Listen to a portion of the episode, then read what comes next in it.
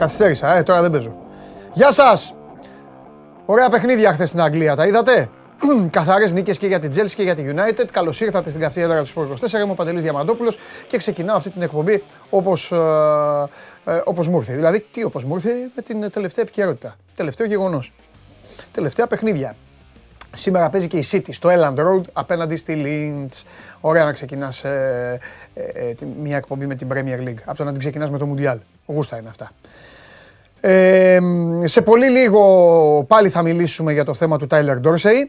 Ε, θα κάτσω να μιλήσω μόνος μου μαζί με τον Στέφανο Μακρύ, ο οποίος θα, θα συνδεθούμε μαζί του, δεν θα μας επισκεφτεί εδώ Σήμερα είναι μια εβδομάδα με πολύ μπασκετικό ενδιαφέρον και αυτό είναι λογικό γιατί τελειώνει το 2022 με παιχνίδι αιωνίων για την Ευρωλίγκα. Μεθαύριο Παρασκευή στο κλειστό των Ολυμπιακών Εγκαταστάσεων Παναθηναϊκός Ολυμπιακός. Σήμερα όμως έχουμε και πάλι αγωνιστική ποδοσφαίρου. Το λέω συνέχεια, έχω καταδείξει λίγο κουραστικός αλλά μου αρέσει πάρα πολύ.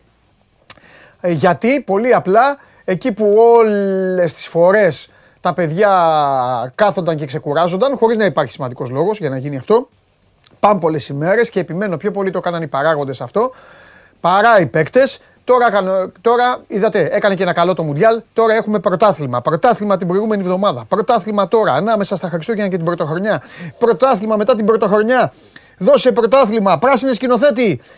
Τι ώρα θα πας στη λεωφόρο; Ο αγώνας είναι 9.30. Τι ώρα θα πας στη λεωφόρο; Εννοείται νωρίς. Ναι, ε, ε, ναι. Πες μου, τι, τι βλέπεις, η, η, η, ομάδα θα επιστρέψει στις, ε, στις νίκες μετά την γκέλα στην Νίκαια; Δεν ακούστηκες. Νίκη είναι μονόδρομος. Η νίκη είναι μονόδρομος. Πολύ ωραία. Αυτή είναι η τοποθέτηση του πράσινου σκηνοθέτη. 5 η ώρα το Λεβαδιακός Ιωνικός. 6 η ώρα Ολυμπιακός Αστέρας Τρίπολης. Ο Ολυμπιακός καλείται και αυτός να απαντήσει στον εαυτό του μετά τη δική του γκέλα στα Γιάννενα. Γκέλα γιατί κέρδιζε 2-0 στο ημίχρονο και ο Πας κατάφερε να του το μισογυρίσει. Η ΑΕΚ έχει ένα σημαντικό μάτς, πάει στο Βόλο, παίζει στις 7.30 ώρα απέναντι στο Βόλο. Θα έχουμε εδώ, θα έρθει ε, εδώ ο φίλος μας ο Μάνος ο Ναυροζίδης να μας τα πει. Ο Βαγγελάρας έχει υποχρεώσεις αύριο. Θα τα πούμε το Βαγγέλη. Α, αύριο μην το ξεχάσω, θα είναι λίγο διαφορετική εκπομπή. Αύριο αποφάσισα να σας κάνω ένα δώρο. Επειδή ξέρω ότι όλοι σας, το μόνο που σας νοιάζει, αθλητικά. Και δεν πάνε να χτυπάτε τώρα κάτω ε, το, τους πισινούς σας. Δεν με ξεγελάτε. Το μόνο που σας ενδιαφέρει είναι τι κάνουν οι ομάδες σας και μόνο αυτές. Αύριο θα αφιερώσω την εκπομπή πλην. Θα κάνω δύο εξαιρέσεις. Το μπάσκετ, το οποίο καίγεται, φλέγεται και τη Μαρία. Δεν την άφηνα τη Μαρία έξω.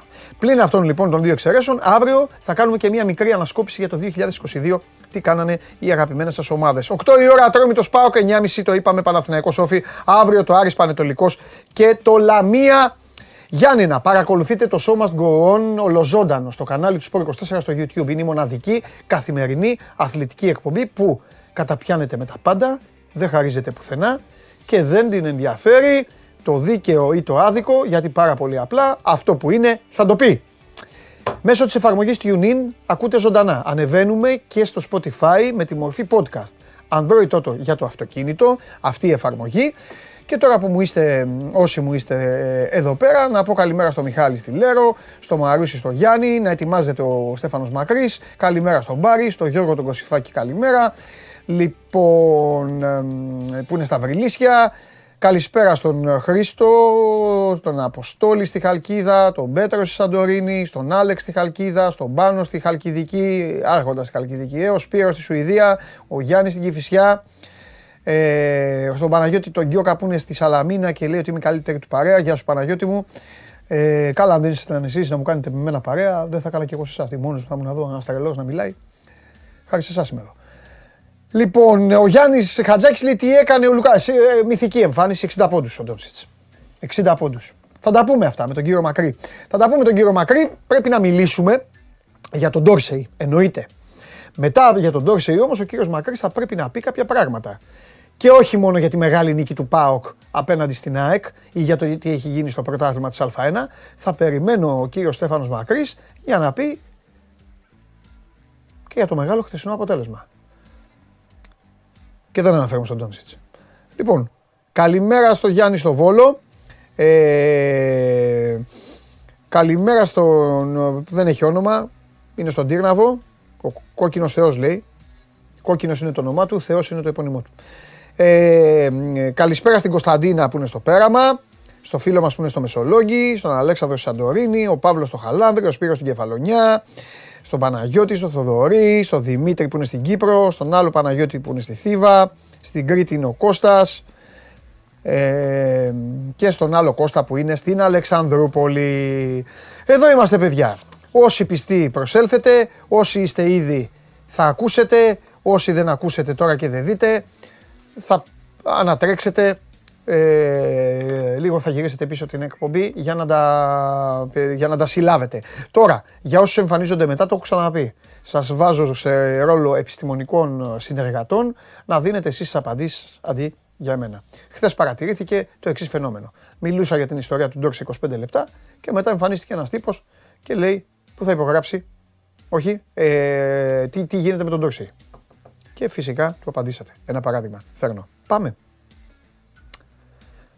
Να, όχι, εντάξει, εντάξει. Α, δείρεις, μας δείρεις. Στέφανος Μακρύς. Έχει δει. κοιτάξτε πώς είναι τα μάτια του. Και θα σας πω εγώ χωρίς να είμαι οφθαλμίατρος. Έχει δει 45 παιχνίδια NBA. Έχει δει όλα τα χθεσινά και άλλα 37-38 στο YouTube. Μόνος του. Έχει κατεβάσει, έχει δει φάσεις, έχει δει σκηνές. Έχει δει τα πάντα. Ακουστικά, τα ξεχάσαμε όλα. Έλα. Ε, ζαλιστήκαμε τόσο, ξεχάσαμε ακουστικά, τα ξεχάσαμε όλα μετά. Εντάξει, καλά ακούγεσαι όμως. Καλά ακούγεσαι. Λοιπόν, ε, πώς είσαι πρώτα απ' όλα; Σε τρομερή κατάσταση. Αυτά, αυτή, είναι, αυτή είναι η απάντηση που περίμενα να ακούσω. Ξεκινάμε.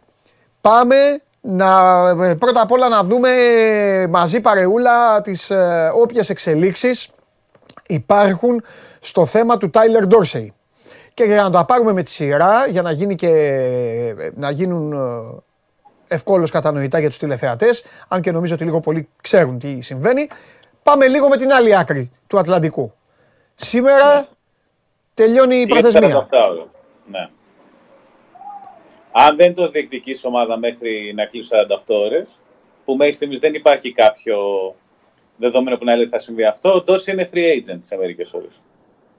Το σημαίνει πλέον μπορεί να πάει όπου θέλει. Είτε NBA, είτε Ευρώπη. Βέβαια να πούμε κάτι άλλο. Από τη στιγμή που είναι με two-way συμβόλαιο, είναι το, το ελάχιστο συμβόλαιο που μπορεί να έχει κάποιος στο NBA. Άρα, άμα δεν το διεκδικήσει κάποιος με two-way συμβόλαιο, δύσκολα θα βρει δουλειά στο NBA. Αν τον ήθελε κάποιος, γιατί είναι ελάχιστα χρήματα αυτά για ομάδες στο NBA, θα τον διεκδικήσει. Άρα πλέον μιλάμε για το τι επιλογή έχει από εκεί και πέρα. Να σε ρωτήσω κάτι τώρα, εσύ που, σα, που σαρώνεις το, εκεί το, το μαγικό κόσμο. Ρε παιδί μου, εντάξει τα λεφτά. Εγώ θα σε ρωτήσω κάτι άλλο, για να λύνονται σιγά σιγά και οι απορίες του κόσμου πριν πάμε, πριν έρθουμε στο μαγικό κόσμο της Ευρωλίγκας. Όπου εκεί που στο NBA ας πούμε ένας, ένας παίκτης είναι εδώ, για επίπεδο Ευρωλίγκας πάει εδώ. Ε. Ας μείνουμε όμως στο εδώ υπάρχει ομάδα στην οποία χωράει. Α τα λεφτά. Γιατί ο Ντόρσεϊ τώρα από ένα σημείο και μετά θα θέλει και να παίξει. Αν είναι να πάει τώρα στους Cavaliers, στην τύχη το λέω, και να παίξει πάλι G League, καθόταν και στο Dallas. Λοιπόν, κοίτα, κοίτα ποιο είναι το θέμα, έτσι όπως το βλέπω. Ναι. Η Mavericks θεωρητικά ήταν ένα από τα πολύ καλά σενάρια για τον Ντόνσιτς. Γιατί, δηλαδή, καλά, όλοι δεν είχαν κάνει για τον Ντόρσεϊ. Γιατί το λέω αυτό, γιατί όλοι είδαμε χθες τι έκανε ο Ντόρσεϊ που βάλε 60 για να νικήσουν τους Νίξ. Οι Mavericks είχαν ανάγκη από παίκτη που μπορεί να σκοράρει. Ναι. Ακόμα έχουν. Και δεν το έδωσαν την ευκαιρία. Θεωρητικά κάθε ομάδα ψάχνει να παίξει ο οποίος μπορεί να βάλει την μπάλα στο παρκέ, να φτάσει μετά από τρίπλα κτλ. κτλ. Παρ' όλα αυτά, έτσι όπως θυμάμαι, εντάξει, δεν θυμάμαι απ' έξω τώρα στο και των 30 ομάδων αυτή τη στιγμή. Εντάξει, ναι. Αλλά τώρα μιλάμε ότι για ομάδα που να ψάξει για ένα το δέκατο παίκτη. Γιατί αυτό είναι το καλό σενάριο για τον Τόση. Να ήταν ένα το δέκατο εντέκατο σε μια ομάδα. Ναι. Σε αυτή τη θέση συνήθως, άμα είσαι ομάδα που δεν έχει υψηλούς στόχους, θέλεις να έχεις κάποιο πιτσυρικά για να τον βελτιώσεις ή κάποιον μεγάλο σε ηλικία για να δένει τα αποδητήρια. Σωστό.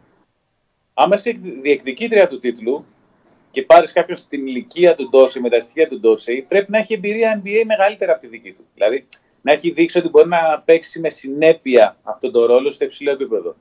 Ο Ντόσερ στη διετία που έμεινε στο NBA έχει δείξει μόνο στιγμές. Γιατί δεν πήρε αντίστοιχη ευκαιρία έτσι, αλλά ίσως δεν πήρε ευκαιρία για κάποιο λόγο. Και στους Hawks ήταν σε περίεργη κατάσταση όταν ήταν, και στους Grizzlies ήταν σε περίεργη κατάσταση όταν ήταν. Δηλαδή, οι παίκτες που είχε μπροστά τους στους Grizzlies, τώρα πλέον παίζουν βασικοί στους Grizzlies. Μμμ. Ο Desmond Bain, για παράδειγμα, είναι ένα χαρακτηριστικό στοιχείο τέλος πάντων. Με αυτά τα οποία έχουμε δει, με αυτά που ξέρουμε, γιατί ο κόσμος πρέπει να έχει υπόψη ότι πάντα παίζει ρόλο και ποιος είναι ο μάνατζέρ σου, ποιος σε εκπροσωπεί. Εξάλλου, ο Τζο- ο Ντόρση έχει αλλάξει μάνατζερ ακριβώς για να πάει στο NBA. Είχε αλλάξει μεσούση στη σεζόν πέρυσι μάνατζερ για να πάει στο NBA. Σωστό. Ο οποίος του είχε τάξει αυτό. Σωστό. Τώρα, όταν μιλάμε για ένα παίκτη ο οποίος πάνε για το βάθος του πάγκου, ε, παίζουν ρόλο και άλλα πράγματα. Δηλαδή το κατά πόσο ο ατζέντη του είναι κοντά με κάποιες ομάδες ή με κάποιον GM ή οτιδήποτε.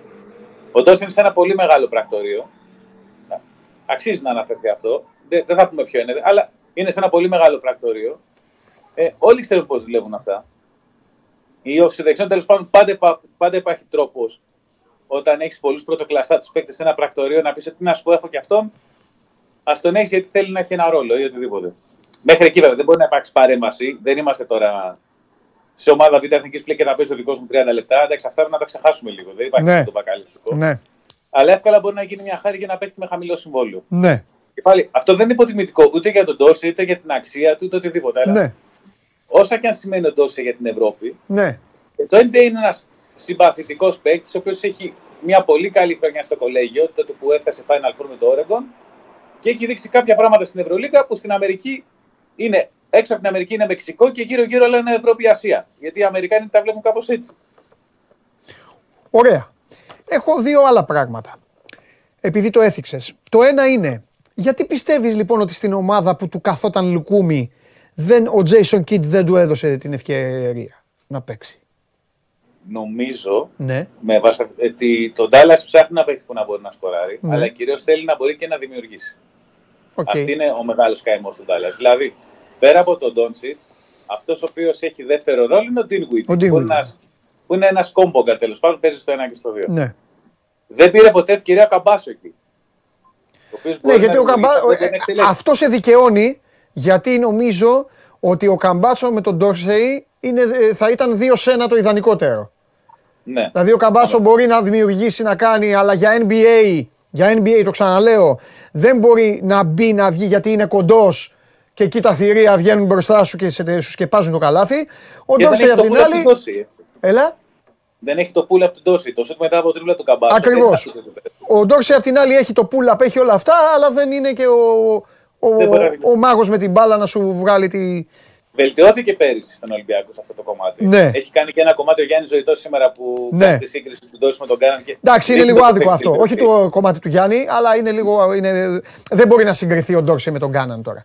Αλλά Είναι, είναι θέλω- λίγο ενόπνευμα. Το κείμενο του κάπου Γιάννη έτσι. είναι λίγο ενόπνευμα στη φωτιά. Εντάξει, ο Κάναν. Όχι, είναι στο τι κερδίζεις, τι, χα- τι έχει Ναι. αλλάξει. Αλλά εννοώ ότι ο Ντόρση μπορεί να είναι σχετικά καλός δημιουργός, Ναι. αλλά στο επίπεδο που θέλαν οι Mavericks να είναι ως δημιουργός δεν Ναι, βρίσκεται. Ναι, Γι' αυτό και πήγαν και πήραν τον Κέμπα Walker, ο οποίος είναι βετεράνος. ναι.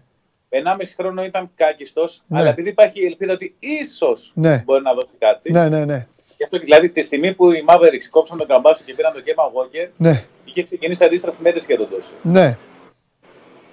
Ωραία.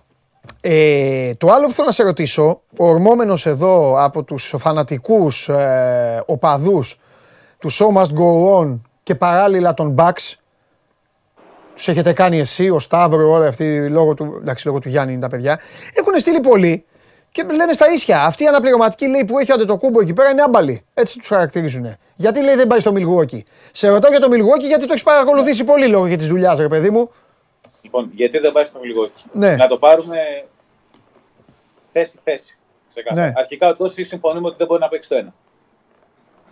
Όπου εκεί δεν είναι το παιδί άσος. Όσες Ναι. προσπάθειες έχουν εκείνοι είναι δύο. Ναι. Στο δύο, στη θέση του shooting, τέλος πάντων, οι Bucks αυτή τη στιγμή έχουν αρχικά τον Grayson Allen που του έχουν δώσει συμβόλαιο 30 εκατομμύρια. Ναι. Ο οποίος είναι πολύ καλύτερος αμυντικός και καλύτερος στατικός σουτέρ. Γιατί αυτό που θέλουν οι Bucks είναι στατικό σουτ, έτσι, γύρω από το Γιάννη, έτσι είναι χτισμένοι. Πίσω από τον Grayson Allen υπάρχει ο Wesley Matthews. Ναι. Ένας βετεράνος 35 χρονών, ο οποίος είναι καλός αμυντικός και σουτάρει αποστάσεις. Ναι. Ο άλλος ο οποίος παίζει στο 2-3 είναι ο Κόνατον. Επίσης το μεγάλο συμβόλαιο. Έχει υπογράψει συμβόλαιο 27 εκατομμυρίων. Παίζει στο 2-3, μαρκάρει 4 θέσεις. Δηλαδή, ενώ στη θεωρία θα μπορούσε να ταιριάξει ο Ντόρση και με τη σχέση του με τον Γιάννη και να γίνει μια τέτοια λογική και να τους δώσει έναν ακόμα παίκτη που μπορεί να φτάσει μετά από τρίπλα. Αυτή τη στιγμή το Μιλγόκι για πίσω από τη βασική πεντάδα, όπου για ποιον δεν ξέρει είναι ο Holiday που είναι ένας από τους καλύτερους του way παίκτες στο NBA, ο Grayson Allen και ο Chris Middleton, ο οποίος είναι το τριάρι. Πίσω από αυτούς έχουν παίκτες οι Bucks. Επίσης έχουν, τον, έχουν ένα rookie, τον Beauchamp, ο οποίος είναι επίσης στην ίδια θέση με τον Ντόρσεϊ και παίρνει χρόνο συμμετοχής. Και είναι και ο Νιγηριανός, ο Τζόρνταν Νουόρα, ο οποίος επίσης είναι σουτέρ. Mm-hmm. Και έχει μεγαλύτερο μέγεθος. Είναι πιο ψηλοί όλοι αυτοί. Ναι. Το Μιλγουόκι παίζει πάρα πολύ με ψηλά σχήματα. Στηρίζεται στο μέγεθος όχι μόνο λόγω του Γιάννη και του Λόπες. Και ο Μίτλετον είναι 2 μέτρα, ο Χόλιντεϊ είναι 1,96 και μαρκάρει, ακόμα και το Λεμπρόν έχει δείχνει να μαρκάρει. Μπορούν να κρύψουν τον Τόρση, αλλά μια ομάδα η οποία είναι πρωταθλητισμού, για να κρύψει ένα παίχτη, πρέπει αυτός ο παίχτης να μπορεί να δώσει το κάτι ξεχωριστό στην άλλη πλευρά του πάρκου. Ναι. Δηλαδή είναι όπως μια ομάδα Ευρωλίγκας μπορεί να συγχωρέσει κάποια λάθη στην άμυνα γιατί αυτός ο παίχτης μπροστά θα δώσει πάρα πολλά. Ναι. Αυτό ισχύει και στο NBA. Ο Ντόρση δεν έχει δείξει ότι μπορεί με συνέπεια να δώσει κάτι. Αν μιλάμε τώρα για 11ο παίκτη, 12ο, γιατί για αυτή τη λογική πάμε πλέον σε αυτό το Μιλγόκι, το οποίο έχει ένα συγκεκριμένο rotation. Είναι άλλη βάση συζήτησης. Επίσης, το, νομίζω το, το Μιλγόκι έχει 14 συμβόλαια. Νομίζω έχει άλλα να δώσει. Δεν το θυμάμαι ακριβώς αυτό. Πρέπει να το συζητήσουμε και με τον Χάρη Σταύρου. Ναι. Δεν έχω δηλαδή πρόχειρο τώρα το ρόλο του Μιλγόκι. Αλλά στη θέση του Ντόρση υπάρχουν τουλάχιστον τέσσερις παίκτες, οι οποίοι είναι ψηλότεροι και μπορεί όχι απαραίτητα να έχουν περισσότερο ταλέντο, ναι. Αλλά μοιάζει να ταιριάζουν περισσότερο δίπλα στο Γιάννη. Γιατί mm. αυτό το οποίο ξεχνάμε με τον Ντόση συχνά είναι επειδή είναι πολύ καλός σκόρερ. Ο Ντόση δεν είναι σουτέρ. Δηλαδή δεν νιώθει τόσο βολικά στο spot up σου. Προτιμάει να βάλει την μπάλα κάτω και να σουτάρει. Μπορεί να βγει από screen και να σουτάρει, αλλά γενικά δεν είναι τόσο της λογικής του spot up shooter. Είναι πολύ λεπτή διαφορετική γραμμή ανάμεσα στο scorer και το shooter. Δηλαδή, shooter είναι obst για παράδειγμα. Είναι το πρώτο που μου έρχεται τώρα. Σωστό, καλά κάνεις και σου έρχεται. Έτσι. Ε, ίσως, δεν, δεν ξέρω πόσο τυχαίο είναι, αλλά είδα τον Τόση με την εθνική τώρα της φανέλα και θυμάμαι ότι τον μάρκαρε. Οπότε ναι. δεν είναι μόνο για τον Τόση αυτό πάλι, κατάλαβες. Απλώς είπα σουτέρ που μου έρχεται στο μυαλό. Ναι. Σουτέρ είναι. Δεν θα πω τώρα. Σκόρερ είναι ο Ντόνσιτς. Να, να κάνει. Δεν συγκρίνω τον με τον Ντόνσιτ, απλώς είναι τώρα παραδείγματα για να το κάνουμε κάπως λίγο πιο ναι. Ο Ντόρση είναι ένας συμπαθητικός σου τεραποστάσιο, αλλά θέλει ναι. την μπάλα στα χέρια του. Ναι.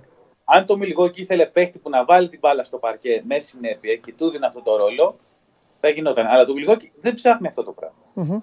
Τουλάχιστον με τα δεδομένα που ξέρουμε. Έτσι. Ναι. ναι. Δηλαδή υπάρχει, έχει τρεις πυλώνες που έχουν την μπάλα στα χέρια, που είναι ο Holiday, ο Μίτλετον και ο Γιάννης. Από τον πάγκο είναι κυρίως στατική σου αλλά έχουν και τον Τζεπόν Κάρτερ που έχει κάνει καλά παιχνίδια στον Άσο. Δεν φαίνεται να ντώσει αυτό που θέλουμε. Ναι. Θα ήταν ένα πολύ ωραίο σενάριο για όλους εμάς αυτό. Ενώ τους Έλληνες θα δούμε τον Τόρση μαζί με τον Γιάννη, γιατί θα ψινόντουσαν για την εθνική και οι δύο. Θα έχει ρόλο σε ομάδα που παρακολουθούμε, εντάξει. Αλλά με τα δεδομένα που ξέρουμε τώρα, γιατί ποτέ δεν γνωρίζει τι μπορεί να αλλάξει το επόμενο λεπτό. Ε, ο Ντόση θα πρέπει να πάει στο Βουλγό και να είναι 13ο παίκτης. Mm-hmm, mm-hmm. Ωραία. Δηλαδή το... δεν ξέρω αν θέλει και ο Ντόση να πάει για 13ο παίκτης εκεί. Ναι, δε, όχι, όχι, δεν θα θέλει. Το κάλυψες τέλεια αυτό. Τέλεια. Ωραία. Ε, πάμε λίγο τώρα λοιπόν να ε, συζητήσουμε ξανά για λίγο ε, την, ε, την ε, μετά NBA, την χωρίς NBA ζωή του Τάιλερ. Τα δεδομένα λίγο πολύ δεν έχουν αλλάξει και αυτό γιατί οι ομάδες, οι ομάδες είναι υποχρεωμένοι οι ατζέντιδες του παίκτη, οι εκπρόσωποι του παίκτη να μην φανερώνουν πράγματα, να μην σίγουρα έχουν δεχθεί. Ε, μάλλον όχι σίγουρα. Το σίγουρα βγάζει και λίγο τι κάνω η κασία. Έχουν δεχθεί τις, ε, τα τηλεφωνήματα των ομάδων και ο Ολυμπιακός έχει επικοινωνήσει, γιατί να μιλάμε για την ελληνική ομάδα, και ο Ολυμπιακός έχει επικοινωνήσει με τους, τους ε, εκπροσώπους του Ντόρσεϊ.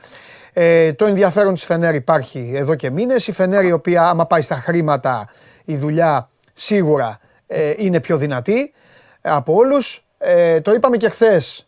Η πρόταση έχει γίνει από την Μονακό. Απλά οι Μονεγάσκοι που έχουν πολλά χρήματα, Στέφανε, να ξοδέψουν και φαίνεται αυτό. Το έλεγα και χθες. Θα και το λέω για τι εβδομάδες τώρα πάλι. Δεν σε άκουσα; Χάσανε και το λέω για τρεις εβδομάδες τώρα. Ναι, ναι, ναι, ναι, ναι. Ε, απλά οι Μονεγάσκοι δεν έδωσαν στους ανθρώπους του Ντόρσεϊ ε, τίποτα ε, για, για την επόμενη σεζόν. Δηλαδή οι άνθρωποι, η πρότασή τους ήταν ε, 1,2 και να έρθει εδώ μέχρι το τέλος. Ε, κανείς ατζέντης δεν συζητάει έτσι, κακά τα ψέματα. Καλά, ναι. Ακόμη κι αν, ακόμη κι αν το καλοκαίρι πάλι ξεκινήσει το γαϊτανάκι, που αυτό δεν το έχουμε πει, αυτό δεν το, στα τόσα που συζητήσαμε δεν πρόλαβα να το πω και χθες. Ότι εγώ αυτή τη φορά είμαι με το μέρος των ομάδων, δηλαδή όποια ομάδα πάρει τον Ντόρσεϊ, ε, είμαι φανατικά υπέρ της στο να του κλείσει και κάθε ε, φράγμα ε, όσο μπορεί και όσο γίνεται. Έλες, μέχρι το 24. Ναι, Δηλαδή, Πώς να σου το πω. Ε, Η εντάξει, προθεσμία καταντάει και μέχρι το αηδία. Αυγούστου, Καταντάει και αηδία. Είναι κατανοητό, είναι έτσι, αλλά καταντάει και αηδία να είσαι η. Να μην πούμε για τον Ολυμπιακό. Να είσαι η Φενέρ, να δώσει τόσα χρήματα, να του έχει μιλήσει ο Ιτούδης, να του έχει ξαναμιλήσει και το καλοκαίρι να αρχίσει πάλι τον μπαϊράκι. Ναι, αλλά θέλω να δοκιμάσω. Ναι, μήπως βρω ομάδα, μήπως κάνω, μήπως πάω στο NBA. Εντάξει. Ε, από ένα σημείο και μετά καταντάει και αηδία. Ε, νομίζω ότι δεν θα, κα- δεν θα αργήσει αυτή τη φορά. Δεν θα το επιτρέψουν και οι ομάδες και καταλαβαίνουν βέβαια και οι εκπρόσωποι του. Δεν είναι καλοκαίρι. Τρέχουν οι αγώνες. Οπότε ό,τι είναι να γίνει θα γίνει μπαμπαμ κατευθείαν. Δηλαδή δεν θα μου φανεί παράξενο αν ο Ντόρσεϊ κλείσει σε ομάδα το 2022. ναι, ναι. Ε, δεν θα μου φανεί παράξενο ακόμη και αν αύριο κλείσει σε ομάδα, να σου πω την αλήθεια. Δηλαδή να τελειώσει το τυπικό, να έχουν γίνει όλες οι ζυμώσεις και να του πούν οι εκπρόσωποι του. Τελειώσαμε, πας εκεί. Ε, Τέλος πάντων, αυτό είναι. Αυτό είναι. Δεν έχω να πω εγώ πολλά. Ε, τα είπα χθες για τον Ολυμπιακό. Ο Ολυμπιακός είναι λίγο πολύ. Ε, γλυκά το λέω. Φυλακισμένος της ιστορίας. Είναι η ομάδα στην οποία έπαιζε ο παίκτης. Τον γουστάρουν πάρα πολύ. Θα το πω και αυτό. Χθες πήγε στην καρδίτσα Ολυμπιακός. Έλειπε ο Βεζέγκοφ. Και έλεγες ρε παιδί μου, εντάξει, θα κερδίσει ο Ολυμπιακός. Ο πρώτος με τον τελευταίο παίζει. Ε. Αλλά θέλεις σκορ. Θέλεις. Ε, Κοίτα, ε, είναι το πώς συνδέεται τώρα ο Ντός με τον Καμπάσο. Το ένα είναι ότι έτσι είχε παγιδευτεί η Real με τον Καμπάσο στην αρχή. Ναι, Να πάει στον Ερυθρό Αστέρα. Ότι πρέπει να επιστρέψει. ναι, Απλώς υπήρχε διαφορά ότι ο Καμπάσος χρωστάει και 2,5 εκατομμύρια στη Real. ναι. Και έλεγε ότι για να έρθω πρέπει να σβήσουμε το χρέος ή δεν μπορούσε να πάει και λόγω της εφορίας κατευθείαν. Γιατί θα έχει μεγαλύτερη εφορία. Γιατί άμα μείνει 6 μήνες εκτός Ισπανίας, θα πιάνει ως ξένος. Άρα θα έχει 25% φόρια. Ενώ άμα πήγαινε τώρα, θα έχει 40% φόρια. Το.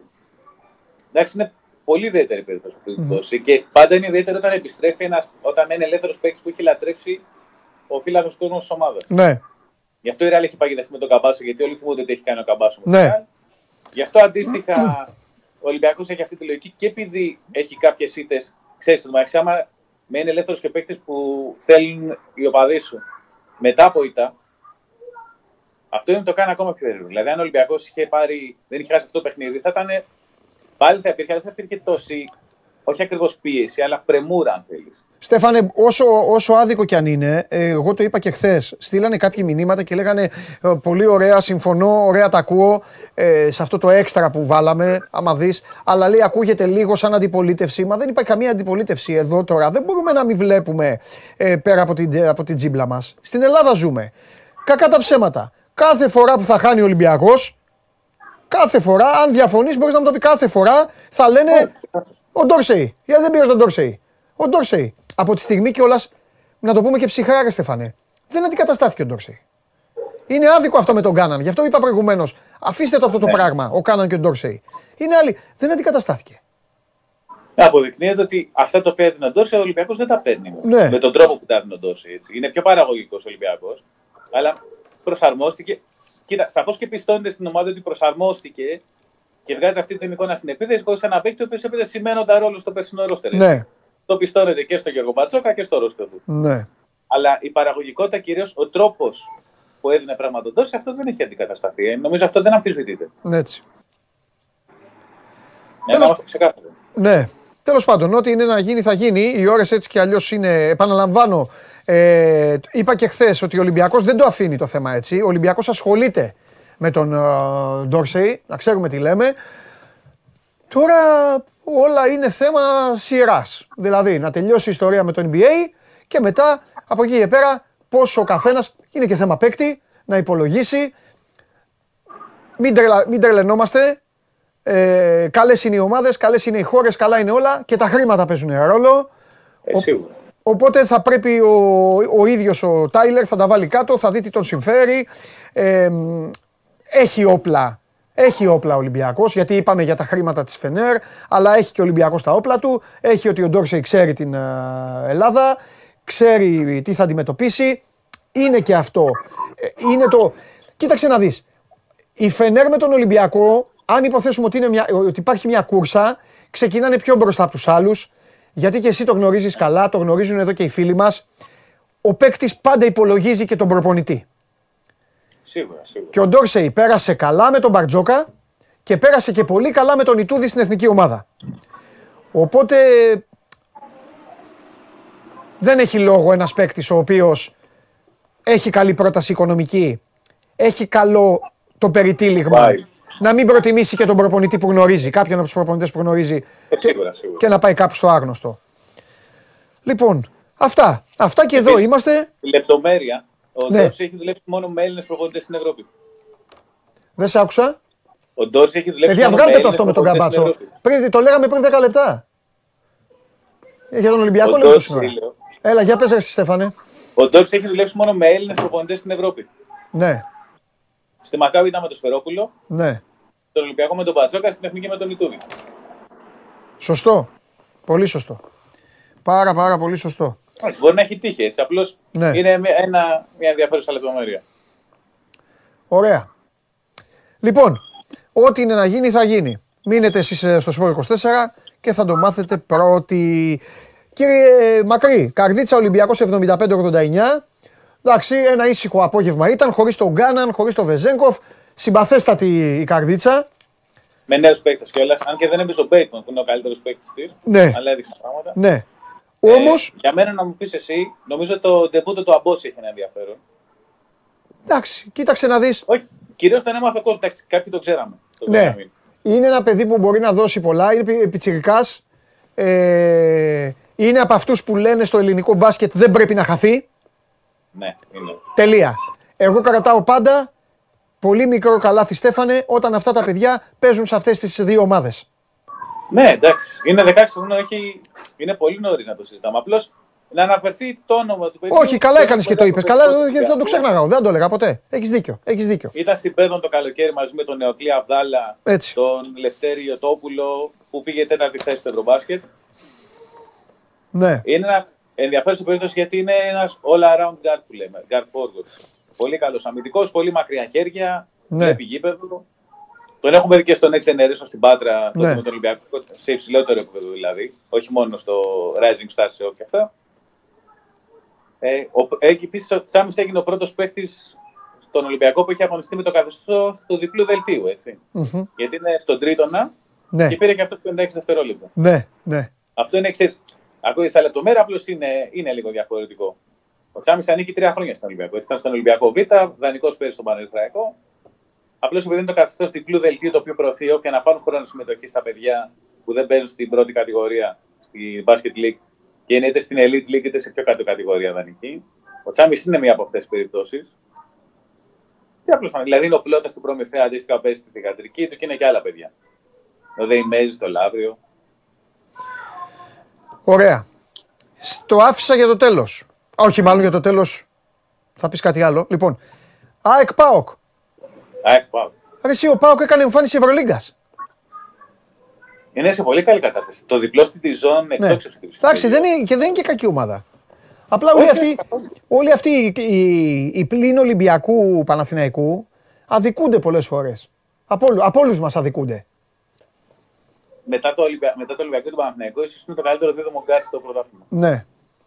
Να ξέρω το περιστέρι έχει τον Φρανσίσκο και τον Τέρμον. Εντάξει, ίσως υπερβάλλω λίγο, αλλά ο Χάτ και ο Ράιλι είναι ένα εξαιρετικό δίδυμο. Ομάδα που έχει δύο παίκτες που μπορούν να στάρουν μετά από τρίπλα, ειδικά στην Ελλάδα, Ναι. μπορεί να κάνει τη διαφορά. Μμμ. Και να έχεις και τους αθλητικούς ψηλούς σου. Οι ομάδες του Λικογιάννη πάντα κάποιε στιγμή αρχίζουν και ρολάρουν και κάνουν κάτι τέτοιες νίκες. Ναι. Η τέτοια περίοδο κιόλας. Ναι. Πολύ μεγάλη εμφάνιση από τον Μπάουκ, γιατί ξεκινάμε από τον ηγητή. Έτσι. Πάντα. Πάντα. Ο Πάοκ έχει κάνει πολύ μεγάλη εμφάνιση. Δείχνει πλέον ότι έχει βρει το δρόμο του. Και τώρα έχει γίνει βέβαια ένας χαμός με ΑΕΚ, Πάοκ και Άρη να έχουν 6-4 ρεκόρ. Και η ΑΕΚ να είναι κάτω και από τους δύο γιατί έχει χάσει και από τον Άρη και από τον Πάοκ στα Ιώσια. Η ΑΕΚ πιστεύω ότι τα σκαμπανεβάσματα συνεχίστηκαν. Δηλαδή μετά την πρόκριση που έγινε στο μπάσκετ του Champions League με εκείνη την τρομερή εμφάνιση, πάλι ξεκίνησε τα πάνω κάτω που λέγαμε. Ναι, ναι, ναι. Τώρα ξεκίνησε εντυπωσιακά και σιγά σιγά έπεσε. Συνήθως το κάνει ανάποδα. Εντάξει, ναι, και έχουν ρόλο να προβληματίζονται, ε, λόγο να προβληματίζονται. Πάλι δεν έπαιξε και ο Μίτσελ καλά που είναι σταθερά, οπότε δυσκολε, δυσκόλεψαν τα πράγματα πολύ σε εκείνο το παιχνίδι. Μιλώντας και το Πάο, έδειξε που βρίσκεται, η ΑΕΚ επιβεβαίωσε ότι έχει μια αστάθεια αυτή τη στιγμή. Μάλιστα. Μια σταθερή αστάθεια, να το θέσω έτσι. Ναι.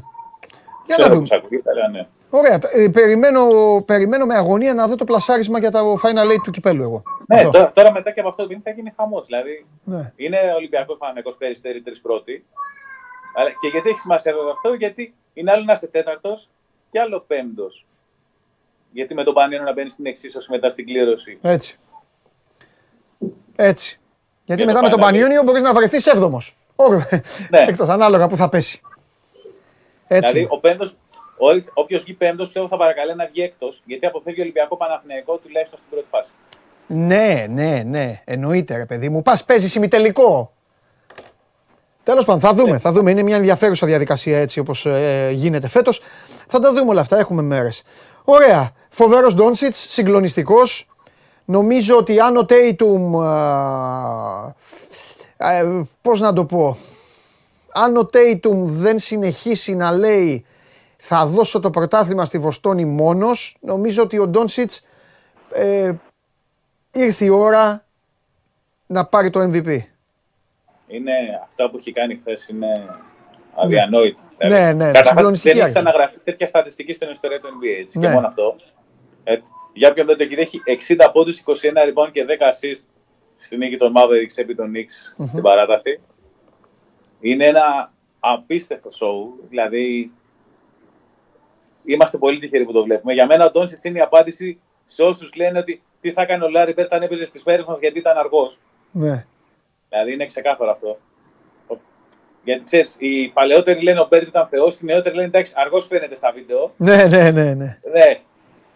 Και επειδή βλέπουμε έναν τύπο τώρα ο οποίος είναι, είναι ακόμα 23 χρονών, αυτό το κάνει ακόμα πιο τρομακτικό για τον Ντόντσιτς. Ναι, Είναι 23 χρονών και κάνει τέτοια πράγματα. ναι. Ε, αναρωτιέσαι καλά να το παιδί πού μπορεί να φτάσει. Επίσης, ενώ είναι- μιλάμε για ένα θηρίο που είναι, είναι δύο μέτρα και κάτι. Ε, το μπασκετικό του IQ είναι από άλλο πλανήτη. ναι. μοιάζει με κάποιο τρόπο ένας από εμάς, γιατί ξέρεις, έχει τα κιλάκια, ε, μι- μανουριάζει με τους διαιτητές, όλα αυτά τα οποία τον κάνουν συμπαθείς σε αυτούς που τον συμπαθούν και αντιπαθείς σε αυτούς που τον Συμφωνώ. 100%. Και θα σου πω και κάτι. Ε, στο Everbasket, στο Βερολίνο, ε, το είχα πει και μια ημέρα εδώ που ήταν ο Σπύρος. Κοίταξε, εμείς είχαμε τον Γιάννη, τον οποίο τον είχαν θωρακισμένο από παντού. Αναγκαστικά, δεν είναι με συνοδεία, Ναι. κατάλαβες. Έβγαινε αφού όπου εμφανιζόμασταν, δεν έβλεπες, γίνεται. δεν ήξερες από πού να φυλακτείς που λέει ο λόγος. Δεν τα περιστέρια στο ψωμί, στο σύντομο. Μπράβο, μπρ- πολύ ωραίο. Ναι, τον είχαν θωρακισμένο από εδώ. Μπράβο, ρε φίλε όμως, τον Ντόνσιτς και τον Γιώκητς. Μπράβο. Γυρνάγαν ξενοδοχείο, κατεβαίνανε κάτω στο λόμπι, άραζαν, έπαιρναν. πήγαινε για μπύρα πριν τους αγώνες. Καλά. Ακριβώς. Και, κιόλας. Και, και τρομερό σκηνικό. Έχει, έχει γυρίσει η Σλοβενία, κάθεται κάτω ο Ντόνσιτς, αραχτός, έχει μια μπυρίτσα. Προβλεπόμενη έτσι, μην παρεξηγηθούμε. Φτάνουν οι Σέρβοι, μπαίνει ο Γιώκητς μέσα, του λέει μισό λεπτό πάω, του λέει πάνω και κατεβαίνω. Εντάξει, α, ε, ε, αποθέωση, αποθέωση. Από μένα δηλαδή, μπράβο. Μπράβο. Λοιπόν, τέλος πάντων. Νομίζω επίση. Α, ο- να πούμε κάτι επίσης. και αυτοί και, αυτοί και εμείς, όπως καταλαβαίνεις, πήραμε, γυρίσαμε. Ο Σέργιο Καριόλο, Μυρίσαμε τον κρίμα. ο Ρούντι και οι υπόλοιποι. Αλλά ναι. να πούμε κάτι για τον Ντόνσιτ, κάτι τελευταίο, αν θέλεις. Ναι, Είναι ότι οι Έλληνες μπορεί να σκέφτονται το Φάνη Χριστοδούλου βλέποντά τον. ναι. κυρίως λόγω σκηνικών και αυτά. Σωματοδομής, βέβαια, ναι, είναι ναι, τελείως ναι. Το άλλο είναι ότι όσα κιλά και να φαίνεται να έχει, αν δεν έχεις καλή φυσική κατάσταση, δεν, κάνεις σε 40, δεν παίζεις 45 λεπτά σε αυτό το Ε, επίπεδο. καλά, εννοείται. Άμα αυτά τα κιλά, αν δεν έχεις φυσική κατάσταση, πας αλλού. Δεν γίνεται. δεν, δηλαδή, δεν είναι ακριβώς όλα όπως φαίνονται. Όποιος νομίζει ότι μπορεί να έχει την αντίπαλη άμυνα πάνω του για 45 λεπτά, Ναι. να το πιέζει σε όλο το γήπεδο 45 λεπτά και να κάνει αυτά τα νούμερα και ότι είναι παραλίας, πλανάτε. Σωστά. Δεν γίνεται, δεν γίνεται. Ωραία. Λοιπόν, σε ταλαιπώρησα Μου καθόλου, χαρά μου. Και εμένα. Τελείωσε όπως πρέπει. Πες τα παιδιά την είδη στη μεγάλη. Ποια είναι; Νίκησατε. Υπέφερε το Νικήσατε Ορλάντο. ναι. Ενδιαφέρον το Ορλάντο. Είναι- Είναι το ανεβασμένο Ορλάντο. να το Μπράβο, πούμε. έτσι, Δεν μπράβο το Στέφανε, να τα πεις αυτά. Είχε 7 νίκες σε 8 παιχνίδια το Ορλάντο. Αμέ. Και βρήκε μπροστά του τους, α, τους πρωταθλητές NBA. Να πω κάτι πα- ε, παρόντος, του, παρόντος του Στέφανου. Ε, επειδή εντάξει, δεν είναι και δίκαιο να βλέπετε έναν τρελό να σας λέει για τους Lakers, ειδικά όσοι είστε κάτω από 30, Στέφανε, να τους βάλουμε εκεί ή κάτω από Ναι, 25. ναι. 30-30. Κάποιοι έχουν προλάβει τον COVID το 10. Οπότε ναι. Εντάξει, άντε να τους βάλω ε, 25-26, τέλος πάντων. Όσοι μπορείτε, όσοι έχετε το Disney ή όσοι μπορείτε να δείτε, υπάρχει, ε, βγήκε, ε, το έχω ξεκινήσει, το κράταγα για τις μέρες των εορτών, έχει ξεκινήσει η δυναστεία, είναι η ιστορία των Lakers, η σύγχρονη ιστορία των Lakers, ξεκινάει από τότε που ανέλαβε ο κορυφαιότερος, ο Στέφανος, μην τον βλέπετε που δείχνει 15 χρονών, είναι, είναι έμπειρος. Ε, τ- τώρα δηλαδή δεν μιλάει ο, ο Παντελής, ο, ο λιμνάνθρωπος, μιλάω κανονικά. Είναι ο, ο καλύτερος, ο πιο επιτυχημένος πρόεδρος στην ιστορία του NBA, ο Τζέρι Μπάς. Είναι ο άνθρωπος ο οποίος έβαλε ακόμη και ε, μαζορέτες. Αυτός τις έβαλε στο NBA. Ένας, κατάλαβε απίστευ, το show. ένας απίστευτος τύπος, ένας τρομερός ε, γυναικάς. Μιλάνε τα παιδιά του, μιλάνε όλοι οι πρωταγωνιστές. Δείτε τι λέει ο Magic Johnson, πώς πήρε το Magic, πώς, πώς του συμπεριφέρθηκε την πρώτη χρονιά και πώς πήρε, είναι ως rookie και ο ίδιος, μαζί, rookie αυτός, rookie και ο Magic, πήραν το πρωτάθλημα ε, με τον, ε, χωρίς τον Καρίμ Αμπντούλ Τζαμπάρ στο τελευταίο παιχνίδι Ε, μέσα στη Φιλαδέλφια. Το μάτς με τους Sixers. Ναι, με το Αυτή μάτς η ιστορία με είναι στο τους πρώτο επεισόδιο κιόλας. Και μάλιστα ο Τζούλιους Σέρβινγκ δίνει και μια άλλη διάσταση στη φοβερή συζήτηση ποιος είναι ο κορυφαίος όλων των εποχών και λέει ότι για μένα κορυφαίος όλων των εποχών είναι ο Καρύμ Αμπτούλ Τζαμπάρ. Λέει ο, ο Dr. J το λέει κιόλας αυτό, έτσι δεν το λέει τώρα ο, ο Westbrook. Άντε για να μην πω παίκτη άλλων, άλλων ομάδων. λέω, λέω δικό μου. λοιπόν, φιλιά. Φιλιά. Φιλιά, Καλό φιλιά και ο μεσημέρι. Στέφανε. Δείτε το αξίζει. Ε, ε, είναι εξαιρετική σειρά. Είναι εξαιρετική σειρά και θα την γουστάρετε. Ξεκινάει από εκεί με ε, φωτογραφίες εποχής, αγώνες, παιχνίδια, συνεντεύξεις. Τωρινά, τώρα μιλάνε παίκτες, αντίπαλοι. Προχωράει. Πάει μετά στα πέτρινα χρόνια, Κόμπι Μπράιαντ, Σα, Σακίλ, ε, όλα αυτά, όλα, όλα, όλα, για να δείτε ο Τζέρι Μπάς ε, ε, έβαλε τους ηθοποιούς μέσα, έφερε το Hollywood, όλα αυτά. Τέλος πάντων, μπείτε για να δείτε ποια είναι η καλύτερη ομάδα του πλανήτη. Το λέω γιατί οι Αμερικάνοι θεωρούν την καλύτερη ομάδα του NBA ε, κορυφαίας του πλανήτη. Έτσι. Αν τα- Τώρα μπορείς στη Ζιμπάμπουε να λένε ότι αυτοί έχουν την κορυφαία ομάδα του πλανήτη. Λοιπόν, αυτά. Και τώρα, αλλαγή παιχνιδιού. Να, το είδαν πολλοί φίλοι. Το είδαν. Ε, μπράβο, παιδιά. Απαντήστε και στα υπόλοιπα παιδιά τώρα που ρωτάνε πώς λέγεται. Επίσης, πάνω μην τζακώνεστε, ρε παιδιά, για το τι θα λέμε και τι θα κάνουμε. Δεν φταίγα. Εγώ λέω τι θέλω. Καλέ μου φίλε με τα αρχικά σου. Ε, με αγάπη θα σου το πω. Έχω αρχισυντάκτη στην εκπομπή. Οπότε μην. ή, ή βλέπεις ή δεν βλέπεις. Μην μη σκοτίζεσαι. Δεν βγάζει άκρη. Εδώ ό,τι θέλουμε εμείς γίνεται. Όσο θέλω. Άμα θέλω να μιλήσω δύο ώρες για τον uh, Καρύμ Αμπτούλ Τζαμπάρ, δύο ώρες για τον Τζαμπάρ θα σου πω. Δεν έχω λόγο, δεν έχω υπογράψει συμβόλαιο να λέω για την ε, Super League. Παρότι θα πω τώρα.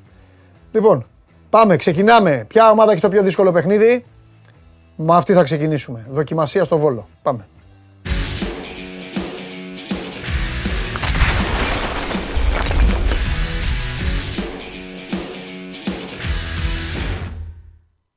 Γελάς, ε. Γελάς, απολαμβάνεις. Μάνος Ναυροζίδης, ο ένας, ο μοναδικός, ο συγκλονιστικός. Με χαρτάκια. Ω, και εσύ. Και έχεις κάνει και τέτοιο της ομάδας, ε. Σχηματισμό. Χρόνια πολλά. Επίσης. Υγεία. Και σε σένα, αν και στα είπα, αλλά και σε σένα τώρα και στον αέρα Ευχαριστώ. για την ονομαστική σου εορτή. Ευχαριστώ, Μας ευχαριστώ πολύ. χαιρόμαστε. Βάλλη. Χρόνια πολλά σε όλους. Καλές γιορτές με υγεία πάνω απ' όλα. Ναι. Λοιπόν, τι, πόσο, ε, το Βόλο ΣΑΕΚ πόσο θα έρθει; Πόσο πιστεύεις εσύ ότι θα έρθει; Άσε τα δημοσιογραφικά. Κοίτα, θα σου πω καταρχάς ότι είμαι ένας. Ο πράσινος σκηνοθέτης έχει κάνει πρόβλεψη Ναι, και ναι. μου έχει πει η ΑΕΚ σήμερα δεν κερδίζει. Τώρα οι Αγγλίδες φτύστε τον κόρφο σας. Αυτός το είπε. Πες του πράσινου σκηνοθέτη Ναι, ναι, ναι, να ναι. κάνει ένα τσάι πράσινο να ηρεμήσει. Η ΑΕΚ θα κερδίσει, εγώ πιστεύω σήμερα. Αυτή είναι η καλύτερη, η καλύτερη κουβέντα που θα μπορούσες να του πεις αυτόν. Μπράβο. Θα κερδίσει, πιστεύω, η ΑΕΚ Ναι. σήμερα.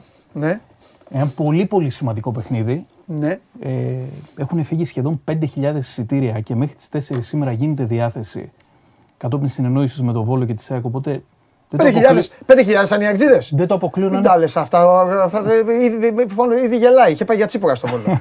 Δεν το αποκλείω να φτάσουν και τους 8. Α, Οπότε θα είναι ένα σκηνικό όπως με τον Παναθηναϊκό, αν θυμάσαι, που γινόταν. δίνει. Από ό,τι κατάλαβα ο Βόλος, με Και εξαίρεση καλά τον κάνει. Άρη, γιατί με τον Άρη έχει ένα θέμα, δίνει εισιτήρια. Δηλαδή θα δώσει και στον Ολυμπιακό προφανώς. Να σου πω κάτι. Και Έχει στον πάει, Μπάουκ. έχεις πάει ποτέ να δεις ε, παιχνίδι του συμπαθητικού βόλου χωρίς να παίζει με κάποιον από τους Big 5, Big 6. Επειδή έχω πάει, Δεν θα το κάνω αυτό γιατί το θεωρώ με αγάπη. Το λέω γιατί είναι καλή ομάδα. Παίζει αλεγρία και αυτά παίζει πολύ τρελά. Ε, θα ψυχοπλακωθώ. Στα τοπικά έχει πιο πολύ κόσμο. επειδή έχω πάει, Ναι. πρέπει να ήμασταν 25 άτομα 30. Οπότε σε τέτοια παιχνίδια είναι ευκαιρία να γεμίζει και αυτό το γήπεδο το, Ναι. το μαρτυρικό. Όλοι ξέρουμε γιατί. Ναι, σωστά. Οπότε σήμερα 7.30 μεγάλο μάτς για την ΑΕΚ. Ναι. Γιατί η ΑΕΚ έχει και δύο καπάκι εκτός έδρας παιχνίδια. Παίζει με το Βόλο. Και μετά καλή χρονιά, καλή πρωτοχρονιά Γιάννα. Γιάννενα. Ναι. Και έχει Εντάξει, αυτά όλοι τα έχουν. Και ο Πάοκ. Και ο Δύο ΠΑΟΚ. εκτό έχει τώρα. Έπαιξε στο Αγρίνιο και θα παίζει στο Περιστέρι. Εντάξει, η ΑΕΚ Έτσι είναι το πρόγραμμα, κύριε Ναυροζίδη. Τι να κάνουμε τώρα; Ευτυχώς που είναι έτσι το πρόγραμμα και τελείωσαν και αυτά τα μουντιάλ και τα έτσι και τα αλλιώς και ασχολούμαστε επιτέλου. ξενέρωτα αυτά. Τα ξενέρωτα. Α, μπράβο. Τι παπούτσια φόραγε ο Μέση, ναι. πώς φίλησε ο Μέση στο Κύπρο. Σούπερ Λίγκα τώρα. Μπράβο. Υπάρχει ωραιότερο πράγμα; Ε, όχι. Να ψάχνεις μεταγραφές στη Λαμία, στην Τρίπολη. Μαγεία. Η εκπομπή, η εκπομπή στηρίζει. Ε, Και έτσι πρέπει. Βέβαια. Το προϊόν. Πάνω απ' όλα το προϊόν. Πάνω απ' όλα το προϊόν, πάνω απ' όλα οι ανακοινώσεις, πάνω απ' όλα τα σφαλτσοσφυρίγματα και όλα αυτά. Ακριβώς. Εγώ δεν είμαι. Ε, το λέω. Μου λένε άλλοι συνάδελφοι, πω, πω ταλαιπωρούμαστε. Άμα το λέω, ταλαιπωρήστε εσείς. Εσείς όλοι ταλαιπωρήστε, λέω, γιατί κάνετε δεύτερη σκέψη. Γι' αυτό ταλαιπωρήστε. Αν δεν κάνατε δεύτερη σκέψη, τι εννοώ δεύτερη σκέψη. Λένε, πω, θα πούμε αυτό, θα κράζουν αυτοί, θα πούμε εκείνο, θα κάνουν το άλλο. Λες κανονικά τι είναι χήμα και το απολαμβάνεις. Ακριβώς. Αλλά ανακοινώσεις βέβαια εδώ πράγμα στο λαό, αφού έτσι κι αλλιώς μυαλό δεν βάζουν. Βάζουν μυαλό. Όχι. Και δεν θα βάλουν Πώς, ποτέ. μπράβο. Ένα. Μια, η, ερώτηση, η ερωτήση μου είναι η εξής. Μυαλό δεν βάζουν. Ωραία. Πόσο θα ζήσουμε, μάνο μου, Κανείς δεν ξέρει. λίγο. Αλλά όχι. Ε, πολύ. αλλά, αλλά λίγο είναι, όχι πολύ. Ωραία. Οπότε θα το απολαύσουμε. Και έχει καλό πρωτάθλημα φέτος. Εντάξει. Ο Μάνος τώρα επηρεασμένος από τη γιορτή του. Καταλαβαίνετε. Καλό πρωτάθλημα. Λοιπόν, δεν έχουμε καταλήξει ακόμα στην ενδεκάδα. Δεν έχετε μιλήσει δηλαδή εσύ και ο Αλμέιδα. Ε, Μ' αρέσει έτσι ο πρώτος πληθυντικό. Ναι. Κοίταξε, ο Ματίας αποφεύγει τις κουβέντες. Ναι. Οπότε πριν από τα παιχνίδια, δεν ξέρω, είναι γουρί. Υπάρχει στη χθεσινή τακτική ναι. μία εικόνα, αλλά όχι ξεκάθαρη. Να πούμε όμως πριν την ενδεκάδα ότι Τσούμπερ και Άμπραματ Μάλιστα. είναι διαθέσιμοι, αλλά θα είναι έκπληξη αν παίξουν στο βασικό σχήμα. Οπότε θα σου πω από δεξιά, Αθανασιάδης στο τέρμα, Ε, βέβαια. Ρότα, Μίτογλου, Μουκουντή, Χατζησαφή, Οι, οι ίδιοι με, την, ε, Οι ίδιοι. με το τέτοιο τώρα, με το, το προηγούμενο το παιχνίδι. προηγούμενο παιχνίδι, Γιόνσον Σιμάνσκι στα χαφ, Α, θα βάλει πάλι και γιο- Να μου πεις εδώ τους έβαλε στο άλλο στην Παπαρένα. Δεν τους βάλει τώρα που είναι και πιο. ακριβώς. Πινέδα με Λιβάη για να πλαγιοκοπήσουν. Δεν τα μιλάει. Α, πάλι ο Λιβάη θα πάει από εκεί, ε. Φανφέρ τώρα πώς θα τον βγάλεις, έχει βάλει δύο γκολ στο προηγούμενο παιχνίδι. Και, πάει, και επιστρέφει σπίτι. Κορυφή ο Και Φανφέρ. επιστρέφει και σπίτι. και του. επιστρέφει και σπίτι του. Ναι.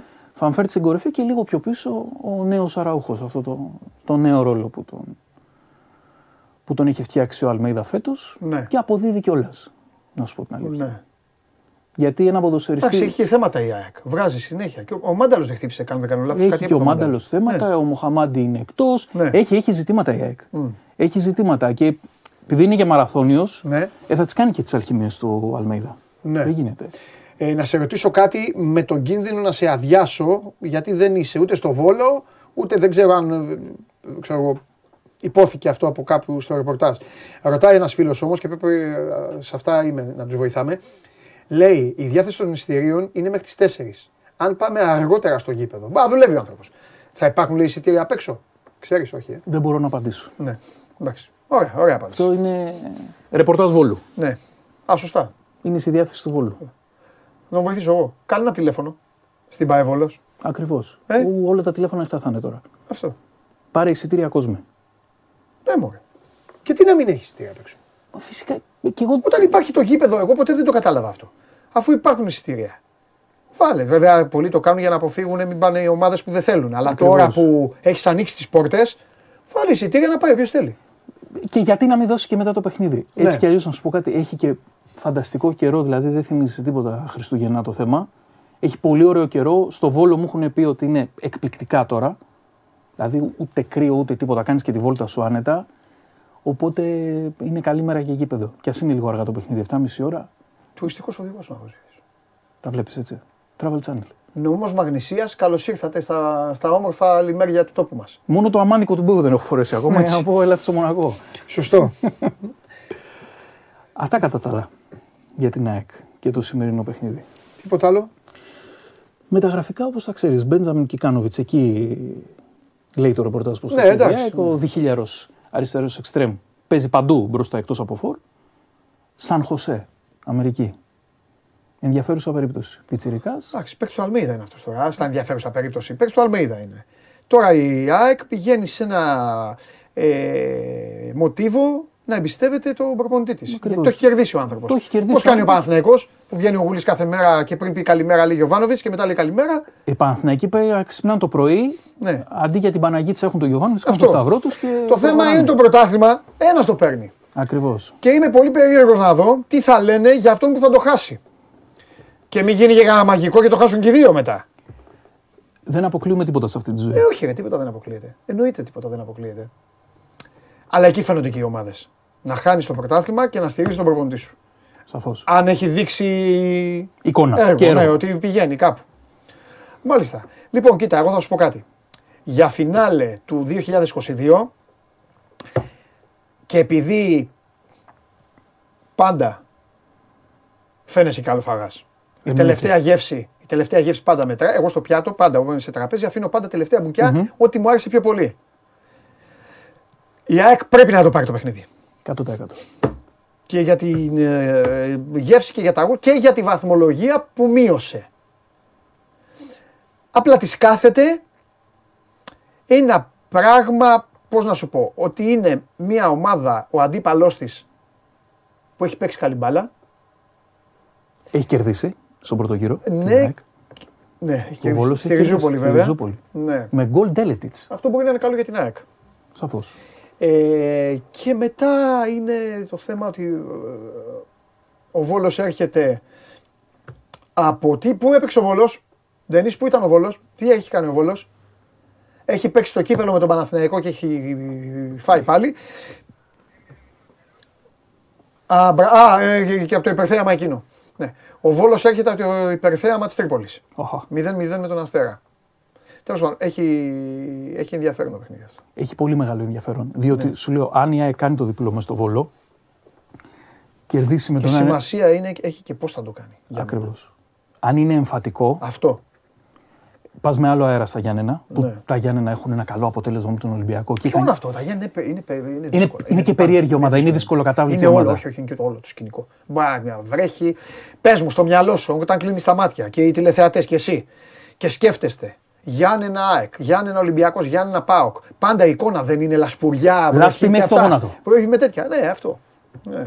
Αν και ε, έχουμε κάνει κινήσεις εμείς εκεί τα Γιάννενα να φτιάξουμε λίγο το γήπεδο. Εντάξει, οι άνθρωποι εννοείται. ε, Α, μπράβο, τι άλλο, έτσι. 300 μέρες το χρόνο βρέχει. Ναι. Δεν περνάς εύκολα στα Γιάννενα. Καμία ομάδα δεν περνάει εύκολα στα Γιάννενα. Ναι. Ειδικά από τις μεγάλες. Ναι. Έτσι. Οπότε η ΑΕΚ με ένα εμφατικό Ναι. αποτέλεσμα σήμερα, Ναι. που δεν είναι και εύκολο, Όχι. πας στα Γιάννενα και μετά έχεις τον Παναθηναϊκό, Ναι. που ποδοσφαιρικά εντός εισαγωγικών μιλώντας, τον φέρνεις στη Νέα Φιλαδέλφια για να του κόψεις τα πόδια και να δείξεις ότι πάω για το πρωτάθλημα. Έτσι. Γιατί μέχρι στιγμής ο Παναθηναϊκός Ναι. κάνει εξαιρετική πορεία. Κάνει εξαιρετική πορεία. Δεν τον έχει αμφισβητήσει κάποιος στα ίσα. Από τους μεγάλους του Παναθηναϊκού. Διαφωνώ. Μόνο Ολυμπιακός στη λεωφόρο. Ο Ολυμπιακός Ολυμπιακός δεν τον αμφισβήτησε. Ο Ολυμπιακός ήταν καλύτερος. Πολύ καλύτερος. Και επίσης και η ΑΕΚ για ένα μεγάλο διάστημα Καλά την πήγαινε την ιστορία. Καλά την πήγαινε την ιστορία, αλλά δεν τελείωσε όπως θα έπρεπε. Εάν, εγώ θα σου Και πω. ο Άρης στη λεωφόρο έχασε στο 95. Στο κατέριψε αυτό που είπες να ξέρεις. Παντελή μου, Μόνο ο εάν Πάοκ το δεν έβαλε παιχνίδι βαθμούς. Παναθηναϊκό ΣΑΕΚ, και δεν το λέω, ξέρεις ότι έχω αντικειμενική προσέγγιση. Ε, εννοείται, αντικειμενικό, Γινόταν βέβαια. πριν από τη διακοπή του Μουντιάλ, η ΑΕΚ θα τον είχε κερδίσει τον Παναθηναϊκό. Α, μπράβο, στον εαυτό Ο σου. απάντησε. Ολυμπιακός του έδωσε το δικαίωμα, ενώ θα μπορούσε να το έχει καθαρίσει από νωρίς Ναι. το μάτς. Γι' αυτό λέω ότι ακόμα δεν τον έχει αμφισβητήσει κάποιος. Ναι. Γιατί ο Παναθηναϊκός κάπως βρίσκει έναν τρόπο να σε κερδίσει. Άλλο αυτό. Αυτό είναι άλλο. Αυτή είναι η μαγεία του Παναθηναϊκού. Ου, Της σαφώς. ηρεμία του, της σοβαρότητάς του, της αλλαγής στον τρόπο σκέψης και πλάνο; όλα αυτά τα υπόλοιπα. Ε, ρε. Έχει πλάνο. Παντελή, υπάρχει κάτι καλύτερο από το να έχεις πλάνο μέσα στο γήπεδο, να βλέπεις μια ομάδα να έχει πλάνο; Ναι, υπάρχει. Για πες. Να έχεις 5-6 παικταράδες, να τους περνάνε όλους, να μην βλέπουν κανένα και να κερδίζουν και να πέφτει και το γήπεδο και να γίνεται χαμός. Χάρηκα πολύ. Εγώ πολύ. Καλή χρονιά. Να περάσεις όμορφα. Να είστε καλά. Ό,τι κάνεις να περάσεις όμορφα. Θα τα Ευχαριστώ. πούμε. Δεν Γεια χανόμαστε. σας, γεια σας. Γεια σου, μάνο μου. Μάνος Ναυροζίδης. Ο ένας και μοναδικός. Σας είπε πώς θα πάει η ΑΕΚ στο βόλο. Σας είπε γιατί θα κάνει η ΑΕΚ στο βόλο. Τώρα αύριο με το Βαγγέλη θα πούμε τι έκανε η ΑΕΚ στο Βόλο και θα κάνουμε και μία ανασκόπηση της χρονιάς. Όπως θα κάνουμε με όλους, όπως θα κάνουμε και με τον κύριο εδώ που θα δείτε ευθύς αμέσως με κλασικά να ξεκινάει λέγοντας καλημέρα και έχοντας το χαμογελάκι του.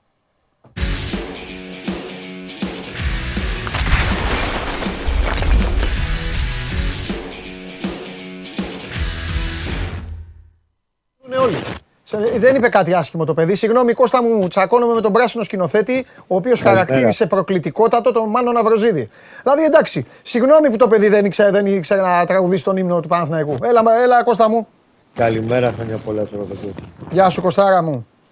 Λοιπόν, από την άλλη, για να συνεχίσω τη συζήτηση, από την άλλη υπάρχει ένας Παναθηναϊκός που ό,τι και να λένε, ό,τι και να κάνουν, ό,τι και να ράνουν, είναι 6 βαθμούς μπροστά και καλείται Κώστα μου να δείξει ότι το πάθημα όχι απλά έγινε μάθημα, αλλά ότι κοιτάξτε να δείτε, εντάξει, στην Νίκαια έδωσα δικαιώματα, τώρα θα σας τα κόψω όλων τα δικαιώματα απόψε.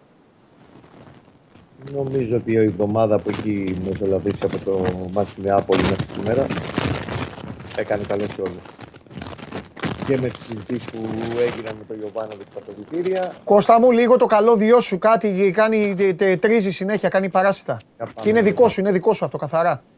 Ναι. Και φέρε λίγο και το ακουστικό πιο κοντά να σε ακούμε, σαν τους πιλότους. Περίμενε. Για πες τώρα, εντάξει. Καλύτερα τώρα; Τώρα καλύτερα αυτή τη στιγμή. Ωραία. Λέω και η Τέλεια, εβδομάδα πάμε. που, που με προηγήθηκε, μάλλον που ακολούθησε μετά τη, την Κέλα στη Νεάπολη, ε, όλοι κατάλαβαν τι, τι λάθος έχει γίνει και πώς δεν πρέπει να επαναληφθεί στο απόψινό μάτς με τον Όφη. Υπενθυμίζω 9.30 sold out, 7ο φετινό παιχνίδι από τα 11 που έχει, έχουν εξαντληθεί τα εισιτήρια.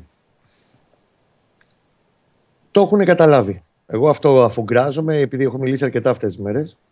Ε, το έχουν καταλάβει και νομίζω ότι θα δούμε πάλι τον Παναθηναϊκό, τον, το γνωστό Παναθηναϊκό, τον εφετινό, τον σοβαρό Παναθηναϊκό που θα μπαίνει να καθαρίζει τα παιχνίδια και ακόμα και όταν μπορεί να μην του βγει, να μένει στο 1-0 όπως γινόταν στη Νεάπολη, δεν θα χάσει το μυαλό του Ναι. όπως έγινε στα τελευταία λεπτά του αγώνα με τον ε, Ιωνικό. Το είπε και ο Γιωβάνοβιτς στις δηλώσεις του στην, ε, στην Κοσμοτέ, οι οποίες θα παίξουν και στο pre-game του, του απόψινού αγώνα στο συνδρομητικό κανάλι, ότι στα τελευταία λεπτά χάσαμε το μυαλό μας γιατί είχαμε μονίμως τη σκέψη μας να που- βγούμε μπροστά όλοι μαζί να βάλουμε ένα δεύτερο γκολ. Και δεν το διαχειριστήκαμε, αφήσαμε κενά και δεν είχαμε τον ίδιο βαθμό συγκέντρωση στα μετόπισθεν. Και αυτό επί της ουσίας εξηγεί και το ε, εύκολο, χαζό, ανόητο, όπως θες πες, γκολ που δέχτηκε ο Παναθηναϊκός 84 και έχασε δύο σημαντικούς βαθμούς. Ε, Πινελάκη, μπαίνοντας στα αγωνιστικά, Σέγκεφελτ επιστρέφει απόψε στην δεκάδα στην εκατοστή συμμετοχή του με τη φανέλα του Παναθηναϊκού. Εφόσον όλα δε- δεν υπάρξει κάποιο απρόπτο και ξεκινήσει κανονικά ο υπαρχηγός του Παναθηναϊκού είναι εκατοστό παιχνίδι, δεν το έχουν κάνει πολύ. Μμ, Είναι ο 14ο ξένος στην ιστορία του Παναθηναϊκού που φτάνει σε τριψήφιο αριθμό. Ναι. Και το Τα παιδί παλιά παίρνει- χρόνια, να πούμε να βοηθήσουμε τον κόσμο λίγο, τα παλιά χρόνια ήταν λίγα τα μάτς. Ήταν λίγα. Ναι. Ήταν τα- πιο λίγα. Και ε, ήταν λίγα τα μάτς και ήταν και λίγοι ξένοι. Παιδιά, ήταν λίγοι ξένοι. Τότε υπήρχαν. ε, τα- Το 95-96. ε, δύο ξένοι κάθε ομάδα, ξέρω εγώ, έλεγαν τότε. Όχι, 95-96 ο Παναθηναϊκός Όχι, δεν λέω έφτασε- 95-96, λέω πιο παλιά εγώ, ναι. Ναι, λέω εγώ, ας πούμε που εντάξει είναι 26, 20, ναι, 26, 27 χρόνια. Είχε τρεις ξένους κάθε ομάδα. Ε, βέβαια. Από το 96 και μετά Βέβαια, που αυτό άνοιξε λέω, ναι. το, το σύνορο και γενικά παγκοσμίως με τους κοινοτικούς. Μετά Έλα, μπήκαν ωραίο θέμα είναι αυτό. Για πάμε, περίμενε. Λοιπόν, Βαζέχα. Το 95-96 ήταν Βαζέχα Μπορέλη Βάντσικ. Όχι, ναι, άλλο λέω. Άλλο λέω. Άστο αυτούς. Και τους τρεις θα τους έλεγα πάντως αυτούς. Λοιπόν, ενώ, ενώ ποιοι, το, ποιοι έχουν πιάσει, να πούμε. Τι το Βαζέχα. έχουν πιάσει; Μπορέλη, Βάντσικ. Θα τους έβαζα εγώ και τους Βεβαίως. τρεις. Χένριξεν. Ωραία. Τώρα σου λέω δεν θυμάμαι ακριβώς το Έλα, μωρέ, νούμερο. παι- παίζουμε Παίζω τώρα. στο- Και... Ε, Χένριξεν ε, Μπέρκ. Ο Μπεργκ πάνω από 100. Βεβαίως. Σε όλες τις οργανώσεις τώρα μιλάμε έτσι. Όχι μόνο Ναι, πρωτάθλημα. σωστά. Μα αυτό λέω. Ρε. Οι παλαιοί είναι και άτυχοι. Δεν είχαν και τε- τόσο. Δεν υπήρχε και τόσο. Ευρώπη, ε, πολλά ματς κυπέλου, ναι, ακριβώς. Ε, δεν είχε play-off, δεν είχε. Ε, ξέρεις, τώρα, αυτό. δεν έχει ματς. Μπεργκ. Ο, ο Σισέ ε, προλαβέ, όχι, ε. Όχι, όχι, είναι 89, στα 89 στα ματς. Α, Γιατί ήταν δύο χρόνια. ναι. Ε, παρότι έπαιξε πολλά ματς ευρωπαϊκά, Ναι. ήταν μόνο δύο χρόνια. Ο... Είναι ο Πλέτα Κόλλα, Να σου πω, Ζέκα, πες το, ζέκανε πάνω από 100. 136 νομίζω. Ο, ο Σαριέγη, Νομίζω στο όριο, αλλά είναι και αυτός. Περίμενε, μην πας μακριά. τους έχεις; Εδώ τα έχει τα Για κοιτάξω. πες φίλο. τους.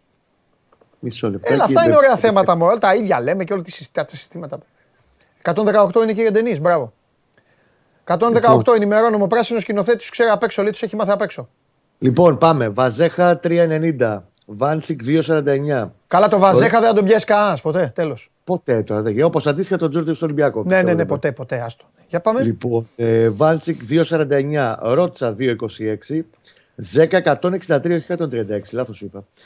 Ε, Χένρικσεν είναι στο 136, Νασίφ Μόρις 122, Σαριέκη και Σιμάο Μάτε Τζούνιο στο 118, Γκαλίνοβιτς 117, Μακέντα, Φεντερικό, τελευταίος που έπιασε τριψήφιο, 116 μέχρι που μας χαιρέτησε, Μπέρκα 114, Άλβαρες, παιχτάρα, τεράστια παιχτάρα, 114, Μπλένταρ Κόλλα 106 και από απόψη λογικά. Έλα σε ρε ο επίπεδο Κόλλα, 13. μπράβο ρε στον Κόλλα. Λοιπόν, τα, το μεγαλύτερο χειροκρότημα, όπως καταλαβαίνεις, σκηνοθέτη, για να σε, να σε μάθω και μπάλα, γιατί μόνο μπύρες πίνεις και βλέπεις που είναι ποιος με, με πράσινη φανέλα έχει την μπάλα. Το μεγαλύτερο χειροκρότημα το θέλουν ο Άλβαρες και ο Ρότσα. Γιατί ήταν πιο δύσκολα. Ναι, εκείνη την εποχή. Ε, ήταν πιο Συμφωνώ. δύσκολα. Συμφωνώ, συμφωνώ. Και μετά Πολύ ο Κόλλα. Λίγο. Ναι, γιατί δεν ήταν ποτέ η πρώτη επιλογή, δεν ήταν Έτσι, στην πρώτη έτσι. γραμμή. Ήταν πάντα, ξέρεις, ο 13ο, Έτσι. ο 10ο παίκτης εκεί στο, στην πενταετία που έπαιξε το Παναθηναϊκό από το 96 Ναι. έως το 2001. Σωστό. Λοιπόν, ε, για πιστεύοντα τώρα στο αγωνιστικό, στο καθαρά, ε, Ναι. δεν θα κάνει πολλές αλλαγές. Ο Σπόραρ είναι 100% έτοιμος, ξεκινάει στη θέση του Ιωαννίδη. Ο Σέκεφελ επιστρέφει στο κέντρο της άμυνας, Ναι. Αν δεν υπάρξει κάποιο απρόπτο. Δεν βλέπω να ρισκάρει από τη στιγμή που έχει δυόμιση γεμάτες προπονήσεις ο Βέρμπιτς μετά το τράβηγμα. Στην ουσία, σλάση πρώτου βαθμού, τράβηγμα ήταν. Στον ορθό Πυραιό μη είναι στην αποστολή, είναι διαθέσιμος, είναι ιατρικά εντάξει, δεν είναι για χόρταση. Και επειδή προέρχεται από μυϊκό τραυματισμό λίγο ύπουλο, νομίζω ότι θα έρθει από τον πάγκο ο Βέρμπιτς. Όπερ σημαίνει ότι τη στιγμή που δεν έχει και. Δεν του περισσεύουν πολλά εξτρέμ στον Παναθηναϊκό, ότι θα κάνει την πατέντα που έκανε στην Νεάπολη, δηλαδή με το Βαγιανίδη δεξιά που του βγήκε. Έπαιξε καλά πάνω σε αυτό το κομμάτι του αγώνα. Ο Βαγιανίδη δεξιά ως εξτρέμ, αριστερά θα πάει ο Παλάζιο και ο Μπερνάρ στο δεκάρι πίσω από το σπόρα. Οι υπόλοιποι ίδιοι. Ναι. Τσέριν Ρούμπεν στον άξονα της μεσαίας γραμμής. Στα άκρα της άμυνας ο Κότσιρας με τον ε, Χουάνκαρ και Ναι. μπροστά από τον Μπρινιόλ τα στόπερο Σέγκεφελ με τον Μάγνουσον. Μάλιστα. Ε, δεν πιστεύω ότι θα έχει πρόβλημα Κώστα ο Παναθηναϊκός. Πιστεύω ότι θα κερδίσει. Βασικά πιστεύω ότι σήμερα. Ε, μ, πώς να σου πω, σήμερα αν η ώρα περνάει και η ΑΕΚ δεν κάνει το κομμάτι της, αυτό που έχει συνηθίσει να κάνει, είναι η πιο, είναι η πιο επίφοβη. Πιστεύω ότι ο Ολυμπιακός και ο Παναθηναϊκός θα κερδίσουν, το λέω από χθες. Τους έχει αναγκάσει λίγο και αυτά που πάθανε την προηγούμενη εβδομάδα. Ε, και ο Όφη όσο και να προσπαθεί τώρα, ξέρεις, λίγο να ανεβάσει τη μηχανή, λίγο να κάνει, να πάρει ψυχολογία, να να ένα χιλιαδιό. πλέον. Πιο μαζεμένο. Παρότι έφαγε τώρα ε, αυτό το μάτσο με τον Ατρόμητο ήταν πισωγύρισμα για τον Όφη. Γιατί Ναι. με τον Νταπάς είναι πιο μαζεμένος, πιο συγκροτημένος, βγάζει μια πιο μ, ε, σο- σοβαρή εικόνα προς τα έξω. Δεν έχει ρυθμό όμως να ακολουθήσει τώρα το Δεν έχει Παναθηναϊκό. ρυθμό. Δεν έχει Συμφωνώ. ρυθμό. Αλλά Αυτό έχει, ξέρει να μείνεται καλά ο Όφη. Ναι. Αυτό είναι το.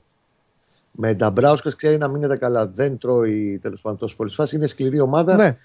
πρέπει, πρόσεξε, πρέπει να το βρει τον γκολ νωρίς ο Παναθηναϊκός Μμμ. και πρέπει να, να είναι πολύ κοινικός. Αυτό που τον δι- χαρακτηρίζει όλη τη σεζόν. Όπου στις 4-5 ευκαιρίες τι δύο θα τι κάνει γκολ Ναι, και δεν το έκανε στη Νεάπολη. Αυτό επί της ουσίας πλήρωσε. ναι. Πέρα από την όποια χαλαρότητα κτλ. Απόψε δεν τον κάνει, δεν τον παίρνει να μην το κάνει. Πρέπει να πάει με δύο νίκες, να κλείσει τη- το 22 στο συν 6 minimum. Να πάει στη λιβαδιά μετά, ε, αφού έχουμε φάει και τα πρωτοχρονιάτικα, ότι έχουμε φάει σφαγητό. Να πάμε να ταξιδέψουμε μέχρι το, το Γιάννη τον Κομπότη. Έτσι. Και μετά να πάει στο τέρπι με την ΑΕΚ.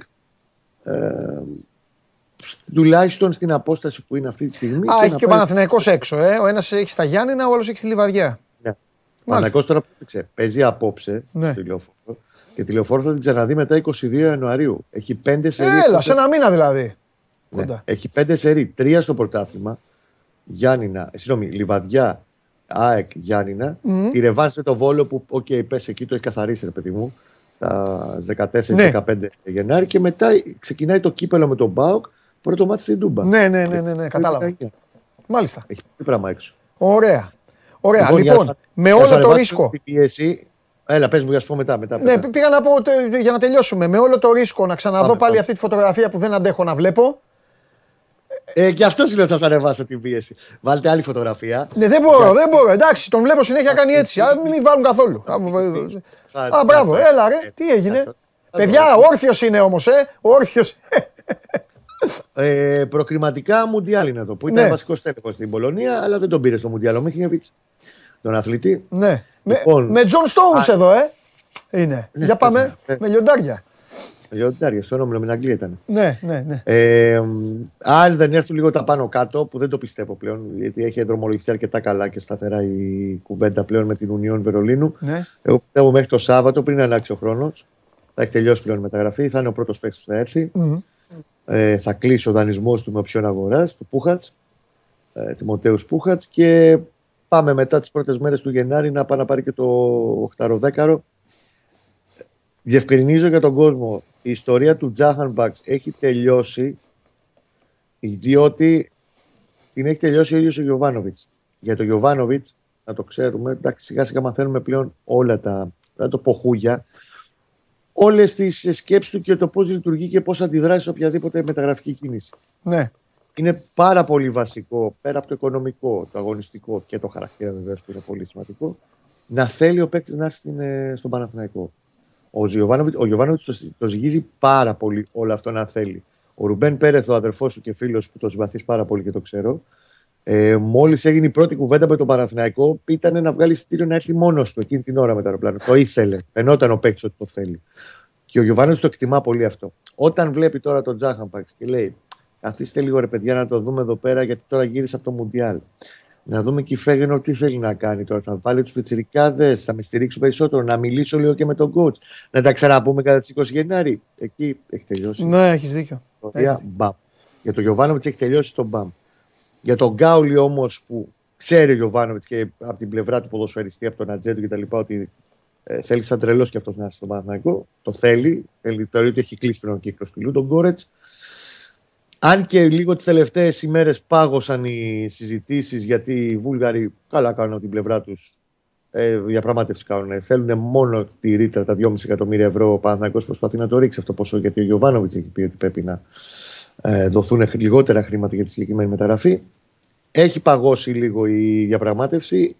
Υπάρχει μια εκτίμηση ότι πιθανότατα από αύριο, απ- με- αφού περάσει δηλαδή και το απόψινο μάτς, ο Παναθηναϊκός πάλι θα το ξαναζεστάνει το, το όλο θέμα για να βρει μια άκρη με τους Βούλγαρους και να την κάνει αυτή τη μεταγραφή.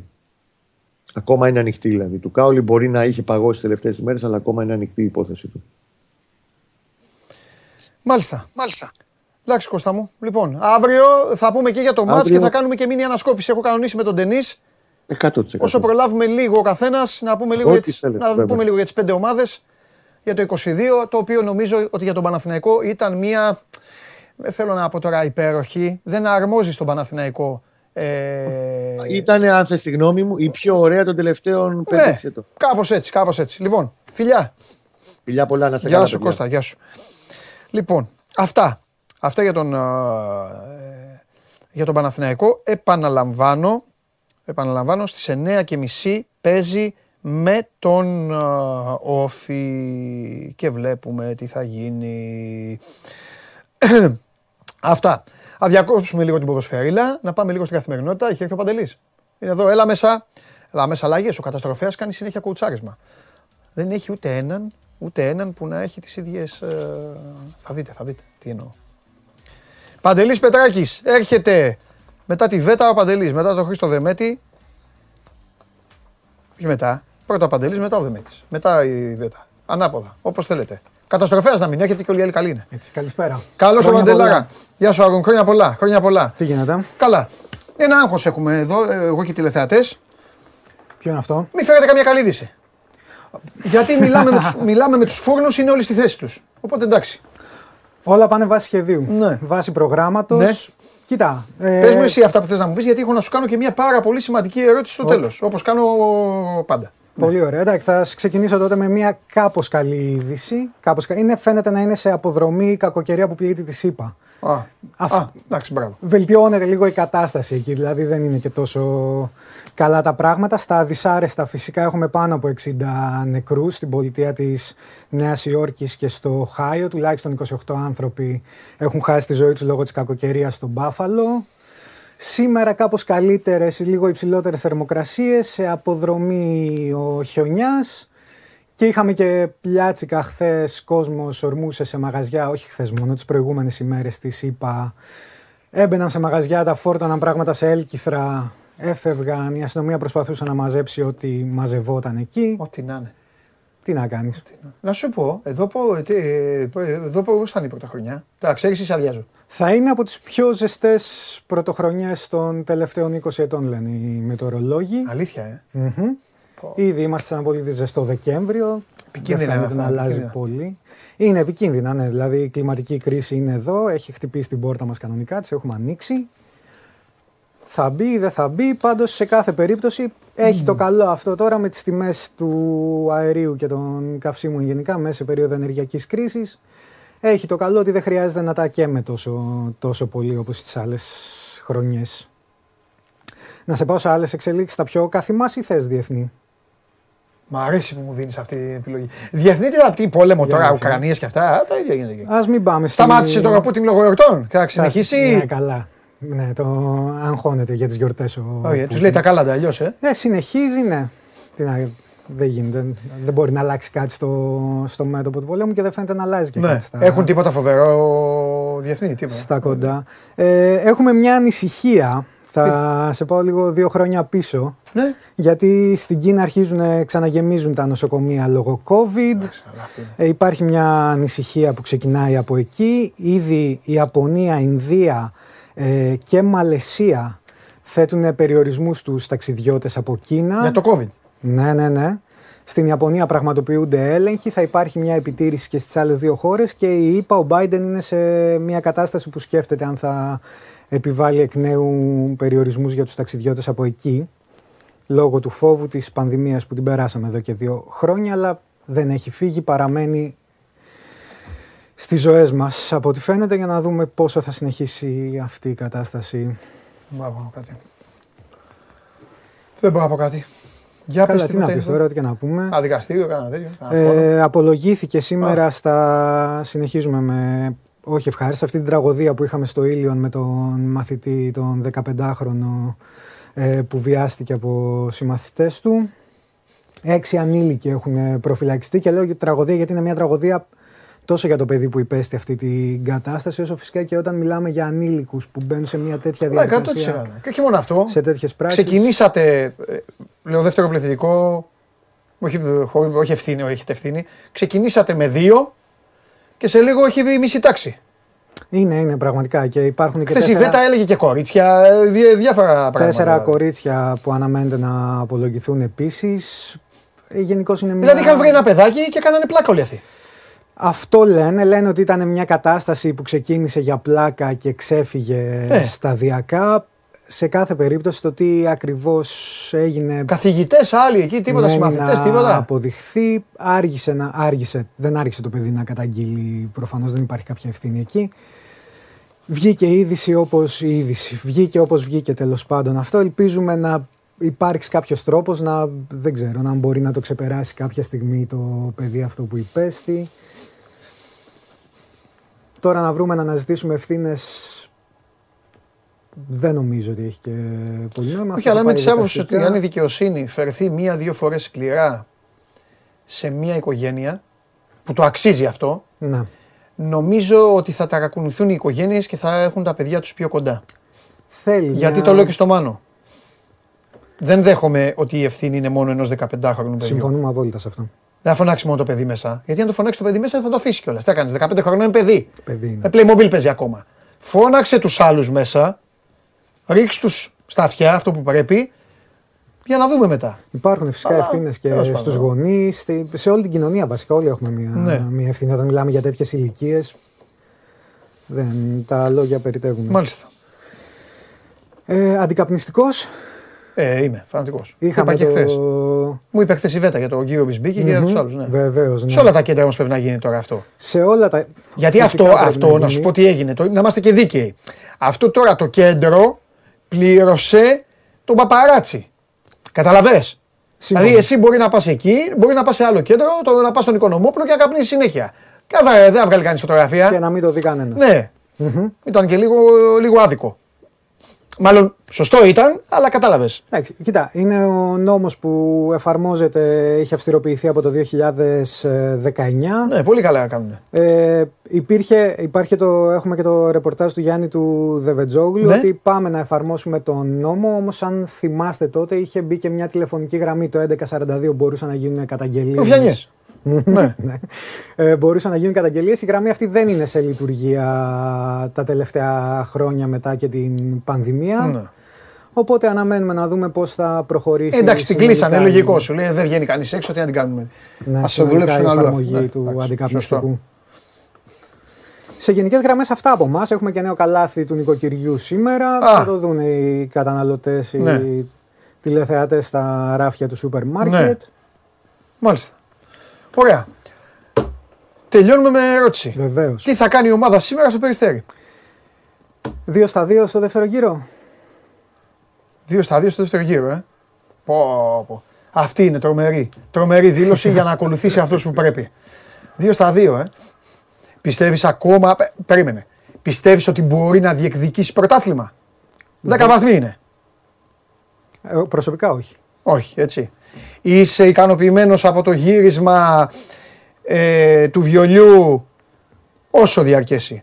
Με νεολαία, με Έλληνες μέσα νεαρούς και με όλα αυτά. Πολύ θετικό. Ε, Κουλιεράκηδες, Κωνσταντέλιες, όλοι αυτοί. του χρόνου νομίζω θα το, θα το δούμε στην πράξη. Ναι, εκεί να μείνουνε. Μην, Μμμ, Αυτό, ναι, γιατί δημιουργούμε ταλέντα, φεύγουν τα ταλέντα, αλλά ναι, θα φανεί του χρόνου πώς θα αποδώσει αυτός ο σχεδιασμός, πιστεύω. Ωραία. Και με τι σκορ θα είσαι ευχαριστημένος στο μάτς με τον Άρη;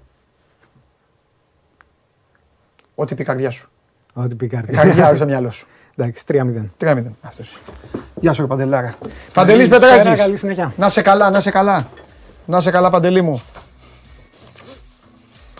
Έτσι είναι κύριε Καταστροφέα. Κύριε Καταστροφέα, η ομάδα σου, η ομάδα σου κύριε Καταστροφέα, είναι γεμάτη με, με, με γλυκύτατους ανθρώπους που λένε όλα αυτά που δεν θες εσύ να ακούς. Καταλαβες. Έτσι είναι μάνα μου, μάνο μου. Απόλαυσε την άδειά σου και σίγουρα αυτά που είπε ο Παντελής ήταν σαν γελάιδισμα, σαν γελάιδισμα στα αυτιά ενός κυρίου τον οποίο θα απολαύσουμε.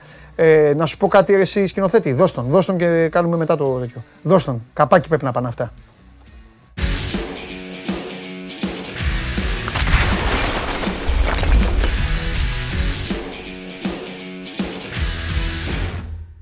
Και η πρώτη κουβέντα που θα πει θα είναι αυτό το παιδί γιατί δεν έρχεται συνέχεια.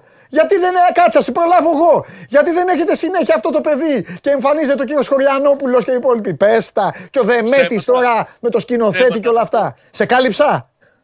100%. ε, Αλλά αδερφέ έχω μου. ένα άλλο ζήτημα με το οποίο θα ήθελα να ξεκινήσω. Μάλιστα. Μου τηλεφώνησε ο φίλος σου πριν από λίγο.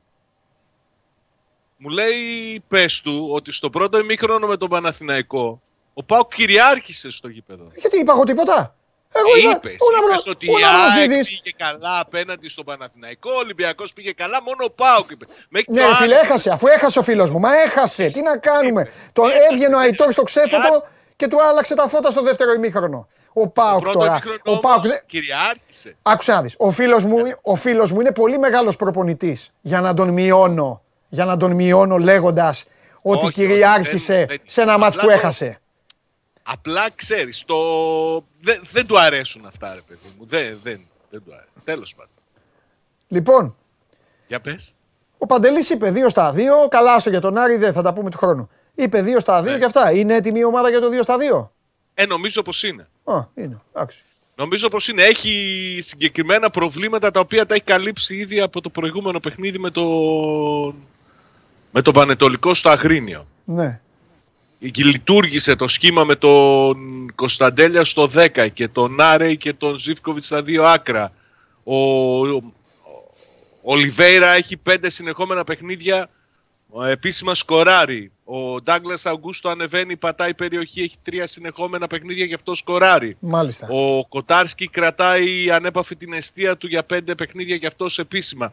Ε, έτοιμος είναι. Το θέμα είναι να του βγουν στο γήπεδο αυτά που δουλεύουν στις προπονήσεις και να συνεχίσει να είναι το ίδιο αποτελεσματικός και στην επίθεση και στα μετώπιστέν του. Μμμ, μμμ. Δεν ξεγελιέμαι να σου πω την αλήθεια από το γεγονός ότι ο Ατρόμητος στο παιχνίδι με τον Όφη δεν ήταν καλά, έστω και αν κέρδισε. Ναι. Είναι πολύ δύσκολο κατάβλητη ομάδα και το είπε και ο Λουτσέσκου χθες στις δηλώσεις που έκανε στην Νόβα Ναι. ότι ο Ατρόμητος ε, διαχρονικά είναι μια, ένας δύσκολος αντίπαλος στο γήπεδό του. Θα πάει ο Πάουκ, θα, θα προσπαθήσει να, να κάνει το παιχνίδι του, να ε, επιβάλλει το ρυθμό του και να, για να πάρει την νίκη. Για μένα θα είναι πολύ σημαντικό να κλείσει με 2 στα 2 στο δεύτερο γύρο και με συνεχόμενες νίκες το 2020. Ναι, συμφωνώ. Συμφωνώ. Ε, μ, ε, τους ίδιους θα δούμε, ε, ίδια θα δούμε. Να μου πεις τι άλλο. ίδιοι. Ο Κοτάρσκι κάτω από τα δοκάρια, Ράφα, Σοάρε και Σάστρες στα άκρα της άμυνας. Ο Κουλιεράκη με τον Ίγκασον θα είναι το δίδυμο στα στόπερ. Μπροστά τους θα είναι και πάλι ο Σβάπ με τον Ντάγκλας Αουγκούστο. Η τριάδα που σου είπα πριν μεσοεπιθετικά, Νάρεϊ Ζήφκοβιτς και ο Κωνσταντέλιας στο 10 και στην κορυφή ο Νέλσον Ολιβέηρα. Θα είναι ακριβώς η ίδια ενδεκάδα νομίζω που ε, ήταν στο παιχνίδι με τον Πανετολικό μόλις τραυματίστηκε ο Μάρελ Καντουρί. Μάλιστα. Ωραία. Εντάξει. Δεν έχω τίποτα άλλο να σου πω. Είναι η πιο ξεκάθαρη ομάδα όσον αφορά στη μεταγραφική ενίσχυση. Έχεις πει από 0 ως 1. Μέχρι τώρα, από ό,τι φαίνεται, προς το 0 πάει.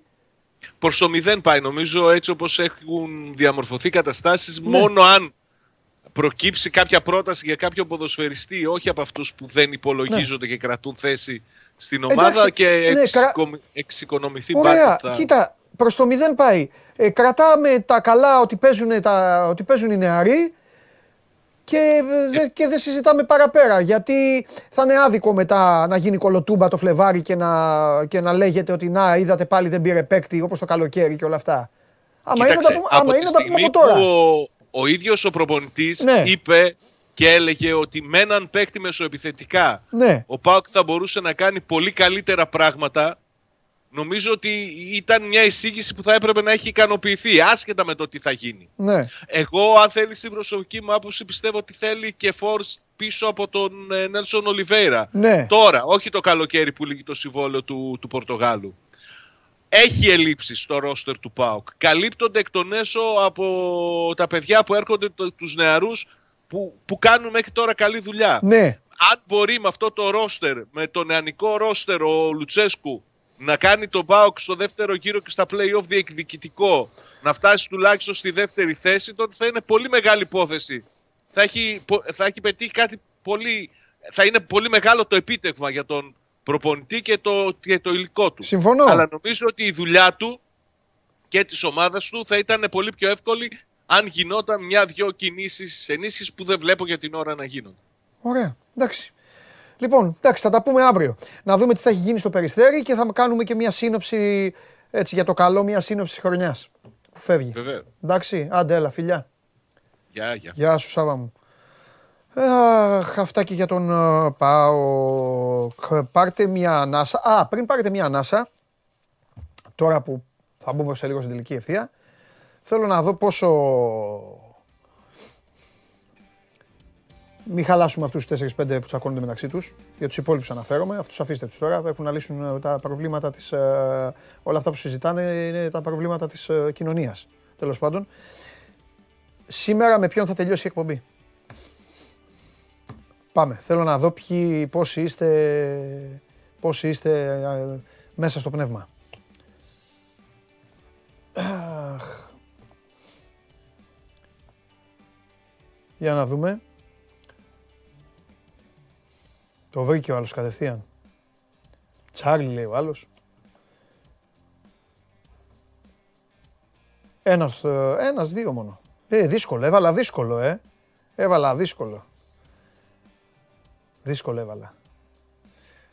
Δύσκολο έβαλα. Πάμε, πάμε. Δώσε, σώζοντα, δώσε. Κατέβασε το νέο app του Sport 24 και διάλεξε τι θα δεις. Με το MySport24 φτιάξε τη δική σου homepage επιλέγοντας ομάδες, αθλητές και διοργανώσεις. Ειδοποιήσεις για ό,τι συμβαίνει για την ομάδα σου. Match Center, Video Highlight, Live εκπομπές και στατιστικά για όλους τους αγώνες. Μόνο αθλητικά και στο κινητό σου με το νέο Sport 24 app. Κατέβασέ το. Καλά τις κάνατε. Πολύ σωστό αυτό. Αυτό είναι να το κλείσω. Εντάξει τώρα. Δεν περνάνε. Με μπαλαδίμα θα τελειώσω. Με μπαλαδίμα. Πάμε.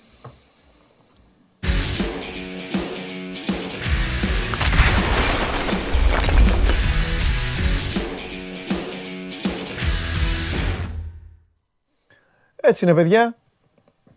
Τώρα είναι παρέα αυτή. Πείτε μου εσείς. Είπε αυτόν είναι να φύγω. Φύγε. Αντρίγια πράγματα τώρα εδώ πέρα. Κάθε μέρα είμαστε μαζί. Καλώ το φίλο μου. Αντελή, καλημέρα. Γεια σου φιλαράκι μου, καλό. Καλημέρα, καλό μεσημέρι, ναι. Ποιος σε πείραξε; Έλα. Ποιος σε πείραξε; Όχι τίποτα, γελάω τώρα που, ε, που έφυγε κάτι για τον Παλαδίμα. Λοιπόν, Α, ε, τι γίνεται, καλά είσαι; τι να γίνει, πιστεύω θα κερδίσει ο Ολυμπιακός. Δηλαδή, άντε να σας τα πω τώρα, τα είπα χθες στον Τσάρλι, επειδή Τσάρλι δεν έχουμε. Ρε, εσύ δεν τη έδωσα τις κάρτες του Τσάρλι, ε. Γιατί δεν μου το λέτε όμως. Δεν έδωσα την κάρτα του Τσάρλι. Τέλος πάντων. Κοιτάξτε όμως να μου το πείτε μετά. Άκου να δεις, έπαιξα χθες τα δύο που πρότεινε ο Τσάρλι, τη United και τη Chelsea. Ναι. Έβαλα άσους τον Ολυμπιακό και τον Παναθηναϊκό. Έχω Ναι. παίξει δυνατό στοίχημα. Και έπαιξα, το θεώρησα δώρο μεγάλο, έδινε handicap στον Ολυμπιακό στην Καρδίτσα 25,5 πόντους. Χωρίς τον Βεζένκοφ και τον Γκάναν, Ναι, ναι. δεν το πάει ο Ολυμπιακός. Με τον Βεζένκοφ δηλαδή, αν σκεφτείς ότι τους πόντους που έβαλε ο Πίτερς, ο Βεζένκοφ τους βάζει, τους, ε, τους βάζει και Ναι, κάτι παραπάνω. Και οι πόντοι του Κάναν στην Ελλάδα είναι πιο ψηλός μέσος όρος. Με τη διαφορά των 15 πόντων που τελείωσε, θα καταλάβεις ότι όντως δεν ήταν το 25. Και το είχε και ε, πολύ καλή απόδοση. Τέλος πάντων, οπότε περιμένω να κερδίσουν οι αιώνιοι για να πάω και εγώ ταμείο. Βέβαια οι αιώνιοι δεν θέλουν να κερδίσουν για να πάω εγώ ταμείο, θέλουν να κερδίσουν για να μην κάνουν νέα γκέλα. Έτσι δεν είναι; Ναι, και σε ό,τι αφορά τον Ολυμπιακό υπάρχει ένα πρέπει μεγάλο γιατί το πρέπει έχει να κάνει βαθμολογία κυρίως μετά την ισοπαλία στα Γιάννενα και με τον τρόπο που αυτή ήρθε. Ναι. Μην ξεχνάμε ότι και το τελευταίο εντός σε ό,τι αφορά το πρωτάθλημα ήταν πάλι ισοπαλία στον τέρμι με την ΑΕΚ. Ε, στο Καραϊσκάκη εννοώ. Οπότε ο Ολυμπιακός δεν, ε, δεν έχει περιθώρια. Αυτό το πρέπει είναι τεράστιο πάνω από, το, από τα κεφάλια των παικτών και του Μίτσελ. Και να δούμε και μια διαφορετική νοοτροπία σε σχέση με τα τελευταία παιχνίδια Παντελή, γιατί ε, είδαμε στα τελευταία δύο μάτς με τον Πας Γιάννα και τον Ατρόμητο στο κύπελο ότι ο Ολυμπιακός είχε ένα καλό ημίχρονο ε, και ένα πολύ άσχημο. Ε, στον Ατρόμητο και το έφτανε αυτό το ημίχρονο ε, για να πάρει την ε, νίκη και την ουσιαστικά πρόκριση, αλλά στο, με τον Πας Γιάννενα ε, επέστρεψε, αν, ε, επέστρεψε ο Πας από δύο γκολ ε, διαφορά. Και αυτό ήταν ένα μεγάλο πρόβλημα για τον Ολυμπιακό. απέναντι ειδικά τώρα σε μια ομάδα όπως είναι ο Αστέρας Τρίπολης, τον οποίο εγώ να θυμίσω ότι δεν τον κέρδισε ο Ολυμπιακός τον πρώτο γύρο. Όλοι θυμούνται το παιχνίδι στην Αρκαδία που έληξε εκείνο 0-0. Ο Αστέρας έχει και καινούργιο προπονητή, ε, μια αλλαγή ψυχολογίας που πάντα βοηθάει και ο Ολυμπιακός που πρέπει να κερδίσει αυτό το, το παιχνίδι, είτε παίξει καλά είτε παίξει λιγότερο καλά. Έχει όλους τους παίχτε αυτούς που, πρέ- που είναι δηλαδή οι λεγόμενοι βασικοί στη διάθεση του Μίτσελ. Πρέπει να γίνει η ανάλογη ε, επιλογή των ε, παικτών, δυνάμεων, όπως θες πες το, και να μπορέσει ο Ολυμπιακός να κερδίσει το παιχνίδι και να δει τι μπορεί να έχουν κάνει οι ανταγωνιστές του, όπως είπες ο Παναθναϊκό, η ΑΕΚ, οι υπόλοιποι. Γιατί ο Ολυμπιακός κυνηγάει. Ο Ολυμπιακός είναι τέταρτος. Δεν πρέπει να το ξεχνάμε. Και πρέπει να κοιτάει βήμα-βήμα, να κυνηγήσει, να βρεθεί στη δεύτερη θέση και από εκεί και πέρα ότι μπορεί να μειώσει ε, στην κανονική διάρκεια του πρωταθλήματος για να μπορέσει να διεκδικήσει ε, τους στόχους του στα, στα playoffs. Υπάρχουν παιχνίδια. Είναι 22 αγώνες ουσιαστικά μέχρι το τέλος της ε, περίοδου. Αλλά θα πρέπει και ο Μίτσελ να βρει μια, ένα σχήμα γιατί από παιχνίδι σε παιχνίδι έχουμε πολλές αλλαγές. Μπορεί να μην φαίνονται αυτή τη στιγμή, αλλά υπάρχουν πολλές αλλαγές. Ε, δηλαδή, στον Ατρόμι, το παιχνίδι του Ατρόμι είχε αρκετές αλλαγές σε σχέση με το παιχνίδι με την ΑΕΚ, 6-7 αλλαγές. Ε, ο Πας Γιάννα έχει πάλι 5-6 αλλαγές σε σχέση με το παιχνίδι με τον Ατρόμητο. Και σήμερα πάλι θα έχουμε νέες αλλαγές στην ε, ενδεκάδα σύμφωνα με τις τελευταίες ενδείξεις και σύμφωνα με όσα έχουν δοκιμαστεί ε, στο Ρέντι αυτέ τις τελευταίες ημέρες. Έτσι, για να, για να πούμε έτσι, μια πιθανή ενδεκάδα. Ε, αυτή έχει να κάνει με τον Πασχαλάκη κάτω από τα δοκάρια. Δεξιά τον Ανδρούτσο, γιατί όπως έχουμε πει έχει θλάσει ο Βρουσάη.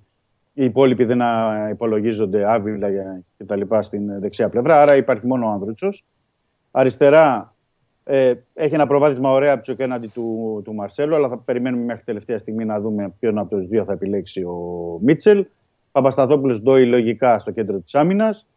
Στα χαφ μπροστά ο Εμβιλά με τον Ινμπομ Χουάνκ. Ε, οι τρεις μπροστά τους ε, θα είναι ο Φορτούνης, ο Μπιέλ, ο Χάμες ή ο Μασούρας και στην κορυφή ο Ελαραμπή. Αυτή είναι η πιθανότερη αυτή τη στιγμή για να ξεκινήσουν τον αγώνα ε, με τον ε, Αστέρα Τρίπολης. Είναι τους παίκτες αυτούς που έχει τριγύρω και υπολογίζει ο Μίτσελ, δηλαδή εν θεωρεί εν δυνάμει βασικούς τους 15-16 που αγωνίζονται σε κάθε παιχνίδι. Μπορεί να δούμε κάποια στιγμή δηλαδή να χρησιμοποιηθεί ο Ρέτσος ή να χρησιμοποιηθεί ο Γκάρι Ροντρίγκες, να... ο Σαμασέκου, αν χρειαστεί κάποιος ε, στα χαφ. Ε, και να δούμε και τι διαχείριση θα γίνει στο Center δηλαδή να ξεκινήσει ο Ραραμπή, να μπει στη συνέχεια ο Μπακαμπού. Ε, πρέπει να πω ότι είναι και στην αποστολή, γιατί η αποστολή βγήκε αργά χθες το βράδυ. Δεν είχαμε τη δυνατότητα να πούμε εδώ στην εκπομπή. Είναι και ο Ιτζο μετά από καιρό. Τον ε, συμπεριέλαβε να, δω, αν θα, να δούμε αν θα τον χρησιμοποιήσει κάποια στιγμή ο Μίτσελ στο παιχνίδι, αν θέλει να του δώσει χρόνο ή θέλει να δει κάτι άλλο διαφορετικό εν ώψη και των αποφάσεων για την ενίσχυση της πυριακής ομάδας. Εντάξει, ή μπορεί, ή μπορεί στο Καραϊσκάκης παίζει, είναι επιτακτική η ανάγκη της ε, νίκης, να, να πάρει Ναι. ό,τι επιθετικό υπάρχει. Μήπως χρειαστεί να παίξει με δύο. Σωστό. Έτσι δεν Σωστό. είναι; Μπορεί κατά τη διάρκεια του αγώνα να χρησιμοποιηθούν. Ναι, μπορεί κάποιος χτυπά ξύλο, κάποιος να χτυπήσει. Να πρέπει μετά θα του λες δεν είχες επιθετικό. Τώρα να μου πεις αυτός ε, αυτός είναι, αυτόν έχει, αυτόν θα, αυτόν θα πάρει. Ναι. Ναι. ναι. όχι, χρειάζεται. Γιατί μπορεί να το ε, αλλάξει το σύστημα 4-4-2 ανάλογα την εξέλιξη του παιχνιδιού για να χρειαστεί. Και βεβαίως πρέπει να έχει και επιπλέον επιθετικό. Ναι. Είτε τον υπολογίζεις, είτε την υπολογίζεις, γιατί έχουμε και τον Αμπακάρ Καμαρά και τον Ιτζό τόσο καιρό που δεν τους υπολόγιζε. Αλλά χρειάζεται κάποια λύση. Ναι. Ε, σε ό,τι αφορά την αποστολή, μια που είπαμε την αποστολή, είναι ένα ζήτημα ότι έμεινε πάλι ο Ακιμπού Καμαρά εκτός. Το προηγούμενο παιχνίδι με, την, ε, με τον Μπάζ Γιάννα ήταν ε, εκτός Κοσάδας. Ε, Πώς τι έχει γίνει, μπράβο, μου κάνεις πολύ Τώρα είναι ωραία και- πάσα. Για δύο παίκτες να μιλήσουμε. Ό,τι θες. Ό,τι θες, Για δύο ναι. παίκτες, παιδιά, βγάλτε το έτσι κι αλλιώς. Ο Σούπερ ο Πασχαλάκης θα παίζει. Αυτός είναι ο τερματοφύλακας τώρα του Ολυμπιακού. Ε, για δύο παίκτες θα μιλήσουμε. Θέλω. Το ένα είναι με- για το φαινόμενο Αγκιμπού. Το έχουμε ξαναπεί. Ναι, ναι. Το έχουμε πει, Βασικό, ναι. μετά ο Μίτσελ είδε, μετά έγραψε σε ένα ωραίο θέμα ότι ο Μίτσελ τον στηρίζει, βλέπει πράγματα πάνω του και αυτά. Και τώρα ξανά, ξανά στην απέξω να μου πεις δεν χωράνε ρε παντελή, πόσοι τώρα κάθε φορά. Και να μου πεις τελικά και με το Μασούρα τι γίνεται. Ναι. ναι. Είναι δύο παίκτες που έχεις δίκιο που χρειάζονται έτσι μια ε, να εστιάσουμε λίγο περισσότερο. Ναι. Ε, ο Αγκιμπού έχεις δίκιο γιατί με το που ξεκίνησε ο Μίτσελ και ήταν στον πάγκο, τον έβαλε και στην Κρήτη να παίξει. Τον είχε στην αρχή βασικό τον Αγκιμπού Καμαρά, το Ναι. χρησιμοποιούσε πότε εξτρέμ, πότε ε, στον άξονα. Και έχει φτάσει στο σημείο τώρα τις τελευταίες εβδομάδες να τον έχει εντελώς εκτός. ναι. Δηλαδή να μην είναι στην 20 εννοώ, που είναι ένα ζήτημα να μην είναι στην 20 από τη στιγμή που ο Ολυμπιακός έχει αρκετούς παίκτες εκτός. Δηλαδή έχει εκτός τον ε, Βαλμποενά που είναι ε, τραυματίας. Έχει εκτός ε, τον Μπόουλερ, τον Τελαφοέντε που ε, μπορεί να χρησιμοποιηθεί εκεί εννοώ ο Γκιμπού Καμαρά και παρόλα αυτά να είναι εκτός ε, 20 Και δεν πρέπει να είναι, για να το προσθέσουμε αυτό, Παντελή, δεν είναι και τυχαίο ότι το τελευταίες ημέρες υπάρχει αυτό το έντονο ενδιαφέρον τη Σταντάρ Λιέγης για να αποκτήσει και να πάρει δανεικό, τον, ε, δανεικό για, με εξάμεινο δανεισμό, δηλαδή τον Αγκιμπού Καμαρά μέχρι το καλοκαίρι. Όλα αυτά, άμα τα βάλουμε στο puzzle, ε, έχουν μια λογική.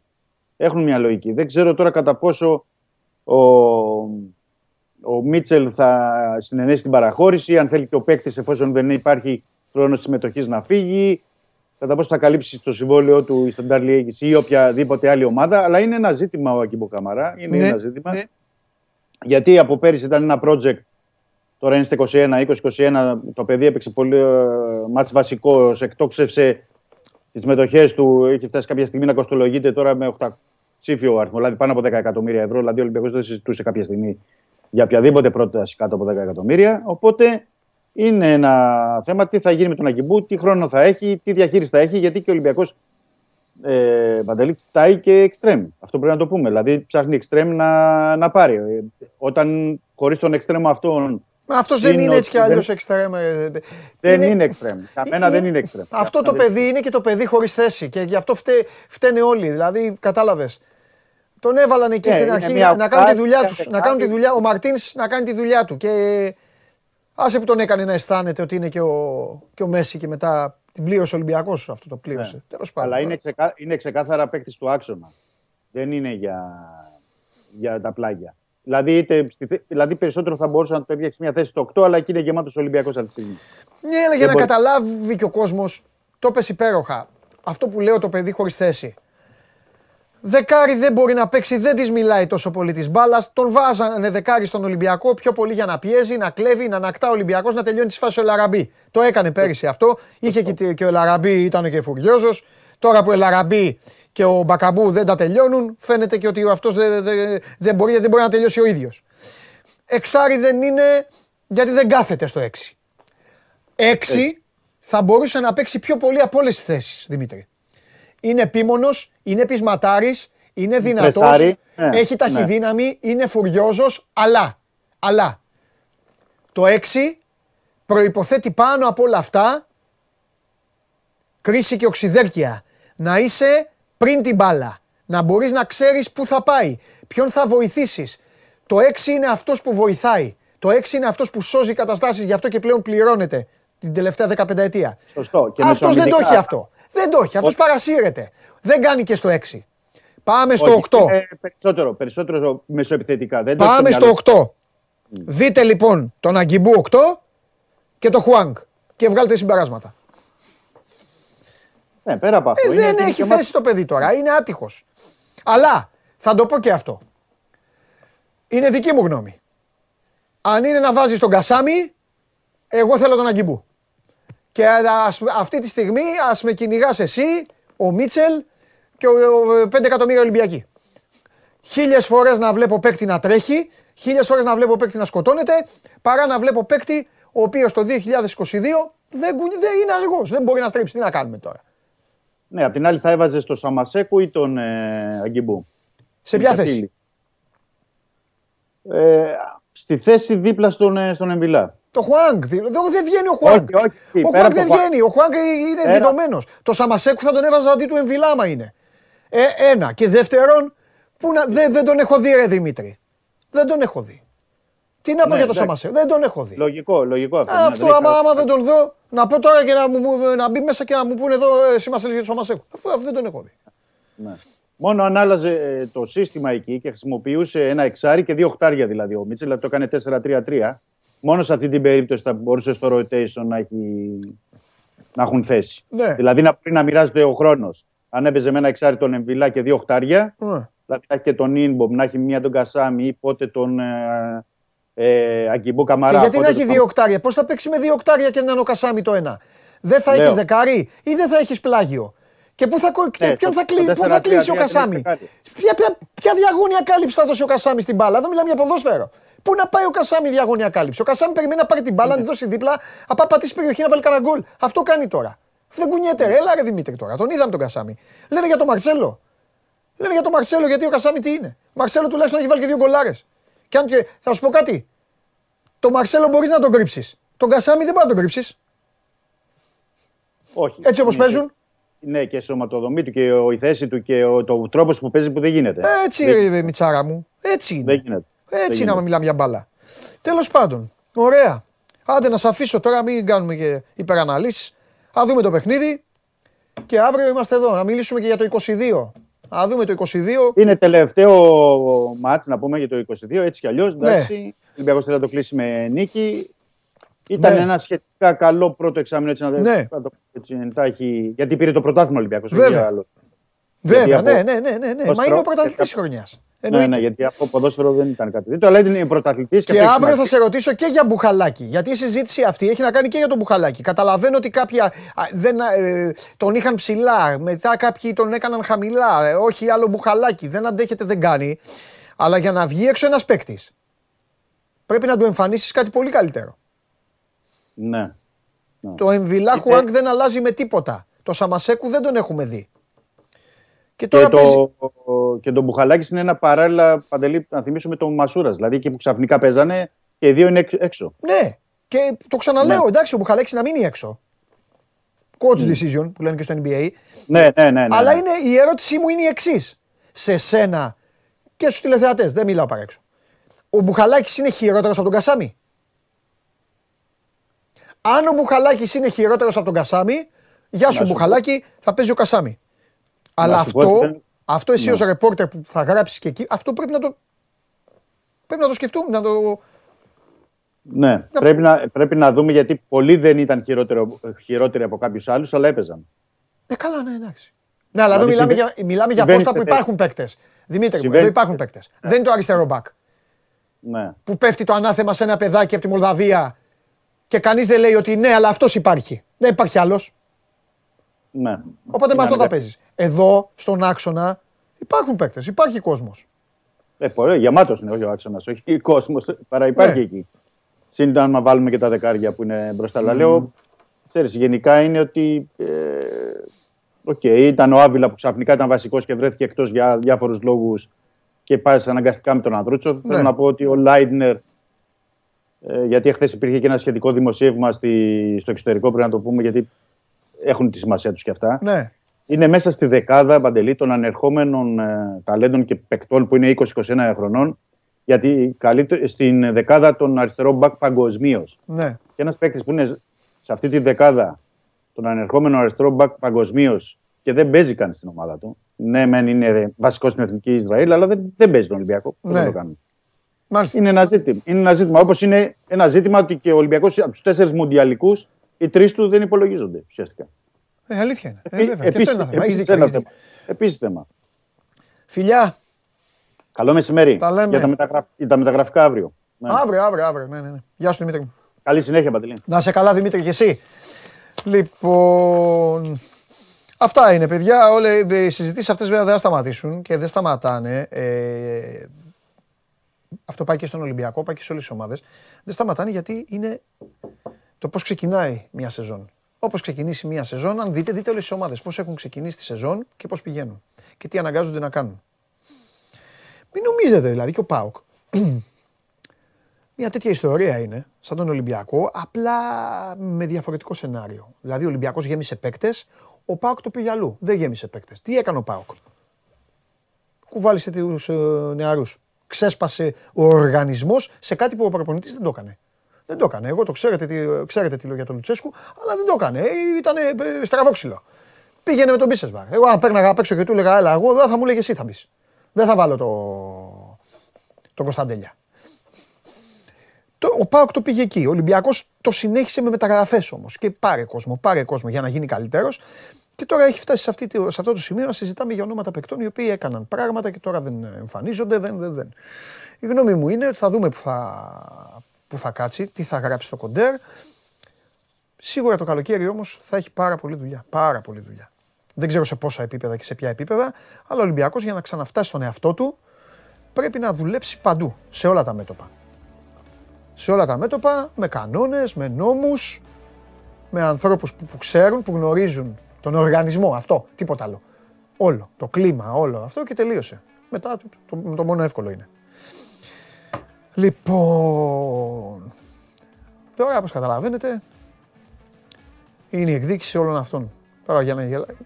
για να γελάσουν όλοι αυτοί θα μπει ο, θα μπει ο Τόνι Μπι. Πριν μπει ο Τόνι Μπι όμως, αυτά σας δίνει ο Τσάρλ. Ευτυχώς εγώ εδώ και τους συνεργάτες μου. Μπράβο ρε Παναγιώτη Γιαννίκο.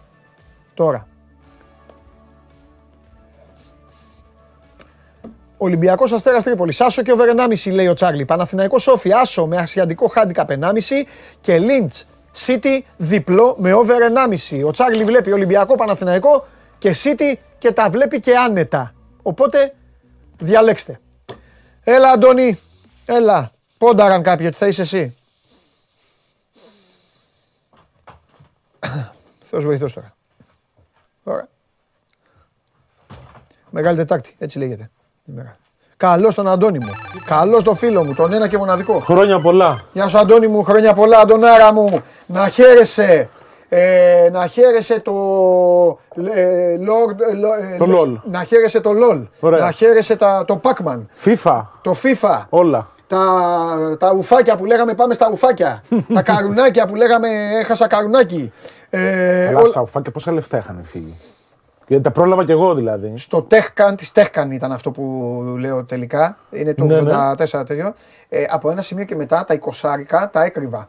Ένα μικρός για να πω, τα έκρυβα για να, για να μπορώ να μην. ε, Έκρυβα τα 20 σε σκράτ στα παπούτσια και αυτά και μετά έμπαινα μέσα. Τεράστιες επιχειρήσεις. Τότε βγάζανε πάρα πολλά χρήματα. Τεράστιες επιχειρήσεις και να δώσω τα φιλιά μου στους επιχειρηματίες οι οποίοι μας άφηναν να μπούμε γιατί υπήρχε το άτυπο απαγορεύεται κάτω των 18. Ναι, γιατί δεν είχαν ξεχωρίσει ακόμα τα video games από τον τζόγο. Έτσι. Και δεν ξέρανε το. Έτσι, να τα τι- πούμε αυτά τώρα γιατί. Τη λεπτή γραμμή. Να πούνε πόσο δύσκολα έχουμε περάσει τώρα που ο καθένας μπαίνει και κάνει ό,τι θέλει. Ναι, Μετά υπήρχε ταμπέλα.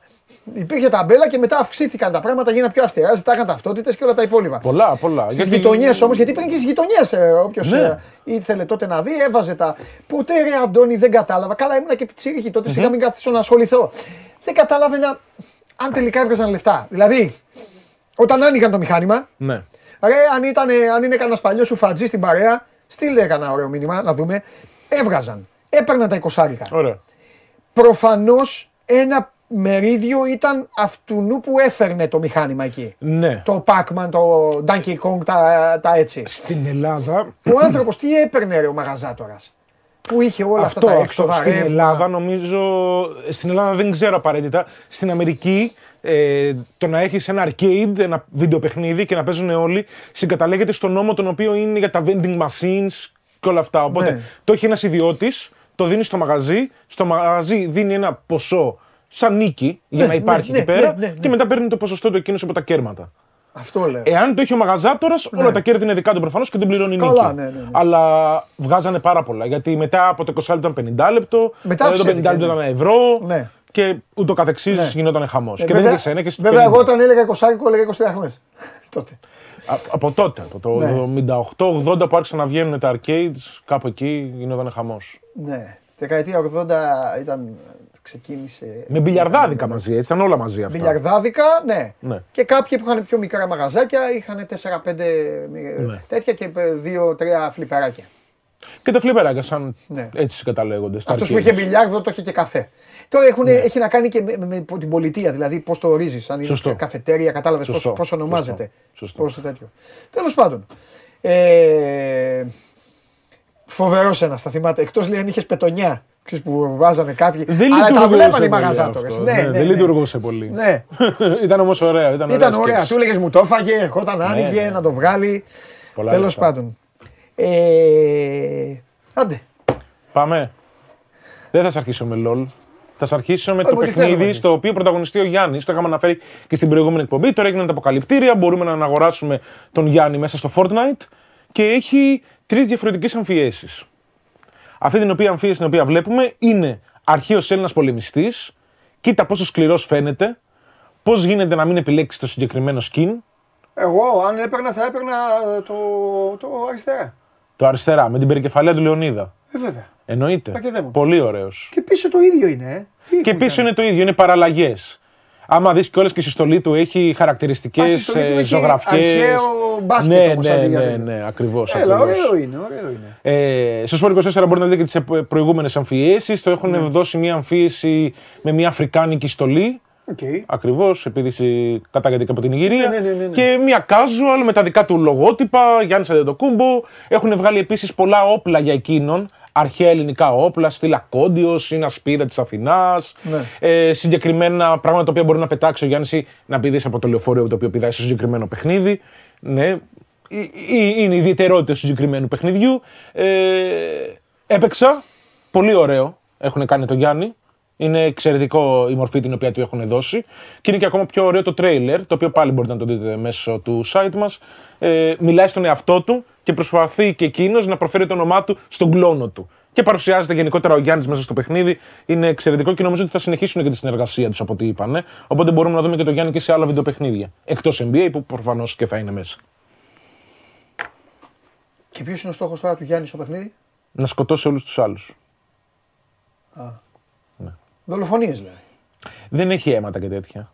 Είναι λίγο πιο παιδικό. Δηλαδή έχεις είναι, πιστόλια και δηλητηριό, τέτοια. τους δίνει και πίνει. Όχι, πιστόλια, έχεις καλάζουμε ιστορίες τέτοιες, βόμβες, πυράβλους, όλα αυτά τα έχεις. Αλλά όταν πεθαίνει κάποιος, βγαίνει από την πίστα απλά. Δεν πεθαίνει. Τι κάνει να ακριβώς. γίνει, κηδεία. Δεν πεθαίνει. ακριβώς. Υπάρχουν και άλλα παιχνίδια που φεύγουν κεφάλια, χέρια, ξέρεις τώρα. Α, Πιο εννοείς ενήλικα αυτά. παι- Παιχνίδια, ναι, εννοείται. Πάμε στο LOL. Ω, βέβαια. Πάμε στο LOL. League of Legends. Σιγά σιγά αρχίζει και κλείνει η μεταγραφική περίοδος του LOL. Ε, αρχίζουμε και μέσα στο site να ανακοινώνουμε όλα τα roster σιγά σιγά και τα ελληνικά όπως είπαμε και τα ξένα. Η μεταγραφική περίοδος γιατί είναι χειμερινή; Έχει μία μεταγραφική περίοδο το LOL και έχει ένα 15ήμερο περίπου α, μήνα το καλοκαίρι. Το... Α, είναι- Στις αρχές του καλοκαιριού που κάνεις απλά κάποιες αλλαγές. Δεν μπορείς να αλλάξεις όλο το roster το καλοκαίρι. Νομίζω μπορείς να αλλάξεις μέχρι τρεις παίχτες. Τι λες, ρε φίλε. Είναι ακριβώς όπως Είναι το ανάποδο, είναι το ανάποδο όμως του ποδοσφαίρου. Το ανάποδο του ποδοσφαίρου, ναι. Το ανάποδο. Τώρα κάνουν μεταγραφές δηλαδή. Τώρα κάνουν μεταγραφές. Δηλαδή κάποιον τον ε, φεύγει επειδή ήταν παλτό, ας πούμε. Ακριβώς. Και κάποιος έρχεται επειδή είναι παιχταράς. Ναι, όπως είπαμε την προηγούμενη εβδομάδα. Μπορεί να μην κολλάει σε κάποια ομάδα απλά. Α, Αυτό που λέγατε και πριν για τον Ολυμπιακό. Δεν ξέρεις πώς θα πάνε και στις ομάδες του LOL και σε όλα τα e-sports. Αλλά έχουμε και Έλληνες παίκτες οι οποίοι φεύγουν στο εξωτερικό. Εκτός από αυτούς οι οποίοι πρωταγωνιστούν στην πρώτη κατηγορία του, League- του Ευρωπαϊκού League of Legends, υπάρχουν και δεύτερες κατηγορίες, τοπικά πρωταθλήματα, εθνικά πρωταθλήματα και συγκεκριμένα έγινε μια παρουσίαση δύο Έλληνων παιχτών, του Δημήτρη Χατζητσοπάνη και του Βασίλη Σάλα, ο οποίο- οι οποίοι, ο, τα ψευδόνυμά τους Icebreaker και Τσιπεράκος, αντίστοιχα, πηγαίνουν στη δεύτερη κατηγορία της Ισπανίας. Iceberg. Icebreaker. Iceberg. Icebreaker. Αυτός που σπάει το τον πάγκο. παγόβουνο, ναι, ναι, ναι. Το ψευδόνυμό του. Και ο Τσιπεράκος. Και έγινε ένα πολύ όμορφο τρέιλερ, το οποίο μπορείτε πάλι να το δείτε μέσα στο 24, που παρουσίασαν είναι αυτέ τι γιαούρτι. δύο μεταγραφές σαν ελληνικό γιαούρτι με τα ονόματα πάνω τους. Ήταν έξυπνο. Ναι, είναι από την Ισπανία, δεύτερη εθνική Ισπανίας. Ναι, το γιαούρτι δεν είναι ελληνικό. Γράφει Γκρέκο. Ναι, είναι ισπανική η εταιρεία. Είναι Ισπανική γιατί και η ομάδα είναι από την Ισπανία. Ναι. Είναι η Wizards Club. Είναι από τα πιο παλιά orgs, ε, οργανισμούς στα e-sports. Ε, δεν ασχολιόταν τόσο πολύ με το League of Legends. Το Τσιπεράκος τι είναι όνομα; Είναι Το ψευδόνυμο του. από τη Μάνη. Πώς του λέγεται; Έλληνα. Βασίλης Σάλλας. Α, Νομίζω. Ναι, Βασίλης Σάλλας. βγαίνει από το Τσιπέρ. Τσιπεράκος είναι το ψευδόνυμο του. Τώρα θα σε γελάσω. Είναι δικά του επιλογή. Ο κύριος δεν επέλεξε. Δεν Ωραία, ξέρω. και γιατί δεν παίζουν με τα ονόματα που τους έκανε ο μπαμπάς. Κοίτα, θα σου πω, θα σου πω. Στο, στο database που μπορείς να βρεις τους παίχτες, ή στις αντίστοιχες ανακοινώσεις που κάνει η ομάδα, ε, τους βρίσκεις. Ναι. Οπότε μπορείς να δεις και τα πλήρες ονόματα, από πού κατάγονται, τι υπηκότητα έχουν. Γιατί τώρα, τώρα θα σε κάψω. Εάν παίξεις, αν συγκεκριμένο icebreaker μαζί με τον Τσιπεράκο παίξουν δύο συνεχόμενες φορές στην Ισπανία, μπορούν να πάρουν ισπανική υπηκότητα και να συγκαταλέγονται ως ομογενείς σε αυτό το πρωτάθλημα. Γιατί σε κάθε εθνικό πρωτάθλημα συν της Ελλάδας μπορείς να έχεις δύο Έλληνες παίχτες και τρεις ξένους. Και ο προπονητής σου να είναι Έλληνας. Οπότε έχουμε αυτήν, αυτόν τον κανόνα. Πώς ήταν πριν Τι είπε η Ισπανική Το υπηκότητα; 90. Η Ισπανική υπηκότητα κανονική. στο LOL. στο παιχνίδι, στα e-sports. Δεν τρελάνει τελείως. Πάει να γίνει ο παίκτη. Έτσι. Ω στην ναι, Αμερική. Αμερική, χαλαρά. Ε. Έχουμε και παίχτη που παίζει στην Αμερική, έχουμε και παίχτε που παίζουν στο Πανευρωπαϊκό. Έχουμε πολύ πράγμα που έχει φύγει. Ο Ice, στο Be- εξωτερικό. ο Ice, ε, Icebreaker. Breaker και ο Ναι. Τσιπεράκος. Πόσο χρονών είναι; Ο Icebreaker πρέπει να είναι κάπου στα 22-23, ο Τσιπράκος Α. είναι πιο μικρός. Α, εντάξει. εντά- Πόσο; Κάπου στα 20 νομίζω, 20-21. Εντάξει, εντάξει. εντάξει. Αν δεν κάνω πολύ μεγάλο Εντάξει, λάθος. είναι, είναι, Να μην τα είναι, μεγάλωσα είναι τα παιδιά. ενήλικες. Μπορεί να έχουν πάει και στρατό, όλα καλά. Ε, να νομ- σου πω, ναι. ε, αυτό μην μου λέγες καμιά ηλικία τώρα με τρελάνεις. Όχι, όχι. Ε, και τι μπορεί να πάνε δύο Έλληνες και να είναι και προπονητής Έλληνας; Στην Ελλάδα. Π.χ. ας πούμε τώρα στους Wizards, Δηλαδή άμα θέλω εγώ να έχω πέντε Έλληνες ε, πρέπει να έχω Ναι. ξενούς. αν θες να έχεις πέντε Έλληνες, έχεις πέντε Έλληνες. Ναι. Λέμε max. Πόσους ξένους τρεις πρέπει να έχεις Έλληνες. στην Ελλάδα; Τρεις. Τρεις ξένους, ε. Ναι. Και έρχονται από το Τρεις ως εξωτερικό. πέντε. Εννοείται. Σπίτια κανονικά όπως τις ομάδες; Όχι στην Ελλάδα, γιατί δεν Στα- έχουμε εξελιχθεί τόσο πολύ. Στην αποθήκη. αλλά Π.χ. ας πούμε. Σε ένα σπίτι, στην αποθήκη. Ο, Δεν είναι ακριβώς έτσι. Μπορεί να παίζει online στην Ελλάδα. Υπάρχουν κάποιες ομάδες στο εξωτερικό, όπως Α, είναι. Να πάρεις ένα Φιλοστέ. Φιλανδό και ένα στη Θα σου Φιλανδία. πω, Η Σάλκη, ας πούμε, η οποία έχει παράρτημα στο Η e-sports. Σάλκη. Η Σάλκη. Πολλές ευρωπαϊκές ομάδες που έχουν ποδόσφαιρο, τα, τα, τα έχω ξαναπεί. Ναι, ναι, Αυτές έχουν βίλες ή τεράστια σπίτια τα οποία μένουν οι παίχτε, προπονούνται, μένουν εκεί δηλαδή. Στην Ελλάδα δεν έχουμε κάτι τέτοιο. Είχε γίνει κάποια Βίλες, στιγμή. ε. Είχε γίνει κάποια στιγμή ένα τέτοιο εγχείρημα. Δεν είχε λειτουργήσει πάρα πολύ καλά. Πόσο Μπο- δύσκολο είναι να μάθεις να παίζεις LOL για να μένεις σε βίλες; Πολύ. Είναι, ε. Θα σου πω. Δεν προλαβαίνουμε. ε. Δεν είναι τόσο δύσκολο στο να παίξεις χαλαρά λολ με μένα, με το φίλο σου ή με την παρέα σου. Είναι δύσκολο να κάνεις τη μετάβαση στον επαγγελματικό αθλητισμό. Γιατί μετά παρατάς πράγματα και ασχολείσαι μόνο με αυτό, ίσως για να κάνεις καριέρα. Είναι δύσκολο, είναι πολύ δύσκολο.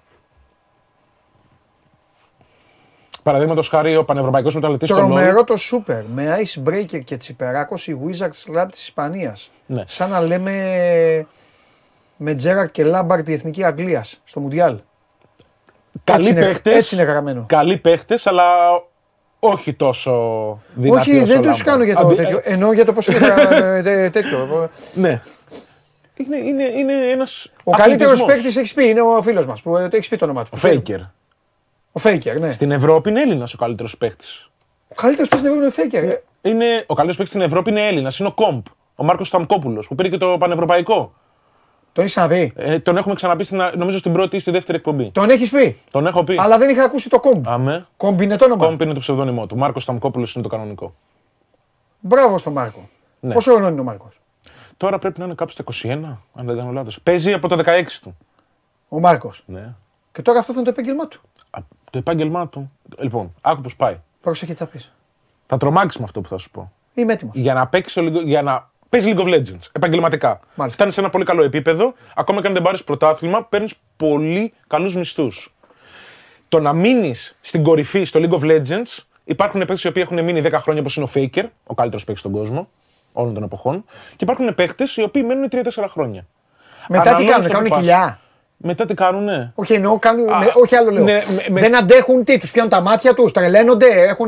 Μπορεί- Γιατί δεν το λέω Όχι, άσχημα. ναι, ναι, ναι, ναι. Είναι σε, ε, Υπά- υπάρχουν ψυχολόγοι. έχει μια δεν ένταση, ναι, νομίζεις, αυτό εννοείται. λέω, αυτό λέω. Αυτό Όχι, λέω. όχι. Επα- Παθαίνουν κάτι. Δεν δηλαδή στα παθαίνουν 25 πολλά. του άλλο τι θα κάνει Και στα μετά; 25 του μπορεί να είναι καλός παίκτη. Έχει λεφτά να ζήσει όμως, αυτό θες να μου πεις; πέντε σπίτια να μην αγοράσεις. Αυτή τη στιγμή οι μισθοί οι οποίοι παίζουν στην Αμερική, η οποία είναι το πιο πλούσιο ε, region στον κόσμο. Τι εγκλήματα κάνει ο- η ανθρωπότητα. ρε φίλε. Ναι, για πες. Γιατί εξελίσσονται τα πράγματα. Μπορεί ένας παίχτη να παίρνει μέχρι και 2 εκατομμύρια το Τι χρόνο. εξελίσσονται; 2 Ο εκατομμύρια το άλλος χρόνο. ανοίγει, ανοίγει καρδιές, εγκεφάλους και κάνει χειρουργία. Και, Αυτό και έχεις σου λένε απόλυτο μην δίκιο. παίρνεις φακελάκια και Ναι, ναι, ναι. τέτοια. Εγώ λέω, εγώ λέω Πλάκα στην μου κάνει. πραγματικότητα την οποία ζούμε Ναι. και τα ίσπρο και η ψυχαγωγία έχει ανέβει πάρα πολύ. Ναι. Ξεπερνάει ταινίες, σειρές, όλες τι βιομηχανίες έχει πατήσει τα games και τα e-sports γενικότερα. Αλλά ναι, εντάξει. Δυστυχώς ούτε γιατροί ούτε επιστήμονες που θα έπρεπε να πληρώνονται περισσότερα. Ναι. Αλλά στον κόσμο τον οποίο ζούμε Στον και τα κόσμο- e-sports πληρώνουν πολλά. Ναι, καλά, εντάξει, ένας κόσμος είναι. Δεν θα κάτσουμε εμείς τώρα εδώ να το. ε, τι λες ρε φίλε; Αμέ. Σήμερα με έχεις, με έχεις προβληματίσει σήμερα. Δεν με έχεις ε, τέτοιο. Δεν με έχεις εκτελέσει. Είναι, είναι μια Αλλά μεγάλη μας- συζήτηση γενικότερα αυτή. Μπράβο στο παιδί. Α, και αυτοί είναι όπως, ε, όπως το τένις, εννοώ φεύγουν από τη χώρα να πάνε αλλού. Όχι. Ο, το- ο, Μπομπ, Τόμπ, πώς τον είπαμε; Ο Κόμπ. Ο Κόμπ. Ο Κόμ μένει ο στη Κόμπ- Γερμανία. Α, έφυγε ο Κόμπ. Ναι, ναι. Όταν παίζει στη, στο, στην πρώτη κατηγορία του Ευρωπαϊκού League of Legends Ναι. ή γενικότερα του Βορειοαμερικάνικου, του Κορεάτικου, του Κινέζικου, γενικότερα όλες Ναι, αυτές οι μεγάλες ναι. κατηγορίες φεύγεις. Γιατί τον πειράζει να κάνει μια βόλτα στο φλίσβο; Όχι, δεν τον πειράζει να κάνει μια βόλτα στο Βέλγιο. Τον θέλουν εκεί γιατί έχουν πρόγραμμα, έχουν. Α, είναι, παίζει σε ομάδα Γερμανίας. Παίζει σε ομάδα. Ε, η συγκεκριμένη ομάδα αυτή τη στιγμή την πήρε ένας Ισπανικός οργανισμός, Ναι. ε, μια Ισπανική εταιρεία, Ναι. αλλά συγκαταλέγεται στο Ευρωπαϊκό Πρωτάθλημα. ναι. Αυτό. Ε, ε, Και σου λένε στο αυτό εμείς Ευρωπαϊκό έχουμε- Πρωτάθλημα ναι. μπορεί να έχεις μια ομάδα η οποία έχει ιδρυτικό, ιδρυτικό χώρο την Αμερική, παραδείγματος χάρη, να παίζει στην Ευρώπη. Είναι λίγο δια- περίεργο γιατί έγινε κλειστή λίγα σαν το NBA. Πληρώσανε για να μπουν εκεί οι συγκεκριμένες ομάδες. Και κάνουν τις αντίστοιχες αλλαγές. Ευρωλίγκα. Περίπου ακριβώς. Ναι, όχι βασικά περίπου, ακριβώς το ίδιο. Ναι. Ακριβώς το ίδιο. Και πάνε εκεί. Ναι. Ναι. Και ποια είναι η καθημερινότητά τους; Κάνουν προπόνηση. Προπόνηση σίγουρα κάπου στις 7-8 ώρες την ημέρα. Πόσο; Ναι, Δεν θα πάθουν τίποτα. δεν παθαίνουν. Σίγουρα. Τους κοιτά... Έχουν γιατρούς, έχουν ψυχολόγους, έχουν σεφ, κοιτάνε τη διατροφή τους. Δηλαδή, Τη διατροφή υπάρχουν- τους γιατί τι Θα σου κοιτάνε; πω, υπάρχουν παιδιά. Γιατί άμα φάνε και 5, 5 κιλά παϊδάκια, τι θα. Έχεις περισσότερη δύναμη. Και να σου πω εγώ, υπάρχουν πάρα πολλοί παίχτες οι οποίοι ήταν σαν και εμένα, Εγώ αν έπαιζα θα τρώγα. σαν και εμένα και μετά από ένα χρόνο Ναι. είναι 50 κιλά κάτω. Όλοι αδυνατίζουν όταν πάνε εκεί. Και δεν είναι θέμα κούρασης και αυτά. Όντως αποδίδει καλύτερα, έχεις περισσότερη υγεία, έχεις περισσότερη όρεξη. Πολλά πράγματα. Δηλαδή, όλο αυτό το οποίο κάνουν μέσα στα gaming houses είναι επιστήμη. Δεν είναι... Όπως είναι ακριβώς σαν τις ομάδες του ποδοσφαίρου, του μπάσκετ. Ε, καλά, με τρελάνεις κιόλας. Ναι. Εκεί βάζουν τους οργανισμούς τους. Τρέχουν, κάνουν Εννοείται. τάκλινγκ, παίζουν Και ξύλο, αυτό, μπουνιέ, κάνουν. να σου πω, είναι Ο πολύ πιο άλλος- αθλητικό. Ο άλλος κάθεται στο, στο πληκτρολόγιο. Είναι Απλά πιο καίει, αθλητικό. καίει, καίει, Είναι πιο ψυχολογικό. καίει από το λαιμό και πάνω. Ναι. Εντάξει, τα δάχτυλα. Σωματικά δεν κουράζει. Ε, Χρειάζεται πρώτα απ' όλα να πω και αυτό. Δεν ξέρω. Χρειάζεται και ταχύτητα. Είναι. Στο LoL το λένε αυτά mechanics, το να είναι καλά μηχανικά ο άλλος παίχτη. Εννοείται. Αν είσαι πιο γρήγορος από τον άλλον στο να πατήσεις συγκεκριμένα κουμπιά ή να διεκπερώσει συγκεκριμένες στρατηγικές, προφανώς και τον κερδίσει τον άλλον. Εγώ δηλαδή το, το κουμπί το πατάω τέσσερις φορές πιο αργά. Και τα αντανακλαστικά μου είναι δέκα φορές πιο αργά από τον πρωταθλητή κόμπ, τον Μάρκο. Μη σου πω και λέω και, λέω και λίγο κιόλας. Αντωνάρα έχεις παίξει εσύ, λόλ. Εννοείται. Εγώ παίζω για να είμαι. Τι να είσαι; για να ξέρω τι γίνεται μέσα στο παιχνίδι. Σε ποια ομάδα παίζεις; Δεν παίζω σε καμία. Παίζω ερασιτεχνικά. Αντώνη μου, Επαγγελματικά. Είσαι τέτοιος, είσαι ε, αυτόνομος; Μπαίνεις και παίζεις; Παίζω μόνος με τους φίλους μου. Χαλαρά. Πρέπει να είστε ομάδα όμως για να παίξεις. Ε. Μπορείς να παίξεις και μόνος σου, μπορεί να παίξεις και δύο και τρεις και τέσσερις μέχρι πέντε. Α, Ναι, αμέ. δηλαδή μπαίνει ένας σε ένα, σε ένα PC, Ναι. βάζει τον εαυτό του. Εγώ σου πρέπει να παίξουμε. Πώς θα Θα παίξουμε. γελάσει πάρα πολύ. Ρε φίλε, πώς θα παίξουμε, δεν ξέρω πώς ανοίγει. Τι να παίξουμε; Τι θα Θα τα γελάσω. έχω όλα έτοιμα. Ε, ναι, ρε φίλε, αλλά άμα Τι να- να σε έτσι. Ναι, αλλά εγώ θα τσαντιστώ. τώρα. Άμα με σκοτώσουν στα 10 δευτερόλεπτα, θα σου πω, θα δώσω μου να τους στείλω ένα μήνυμα. Εγώ θα τέτοια. Στείλ ό,τι θέλεις. Έχουμε ανταλλαγή απόψεων, μπορούμε να έχουμε; Ανταλλαγή απόψεων, ναι, αλλά κόσμια. Γιατί κόσμια; Γιατί Εντάξει, το, να του βρίσουμε και το, το άνθρωπο. το, τέτοιο. account, το account μετά θα πετάξεις. Θα φάω κόκκινη. Άμα βρεις, θα φας κόκκινη. Α, ναι. Και αυτό είναι άσχημο, το ξέρω και εγώ το συμμερίζομαι, αλλά έτσι είναι οι κανόνες. Α, ε, καλά, όχι να προσβάλλεις το οικογένεια του άλλου. προσβάλλεις. Αυτό, ναι, κανένα τέτοιο. ε, ε, Α, μα. Ένα επώνυμο μπορεί να το ρίξει. Δεν θα σου πει κανείς τίποτα. Αυτό.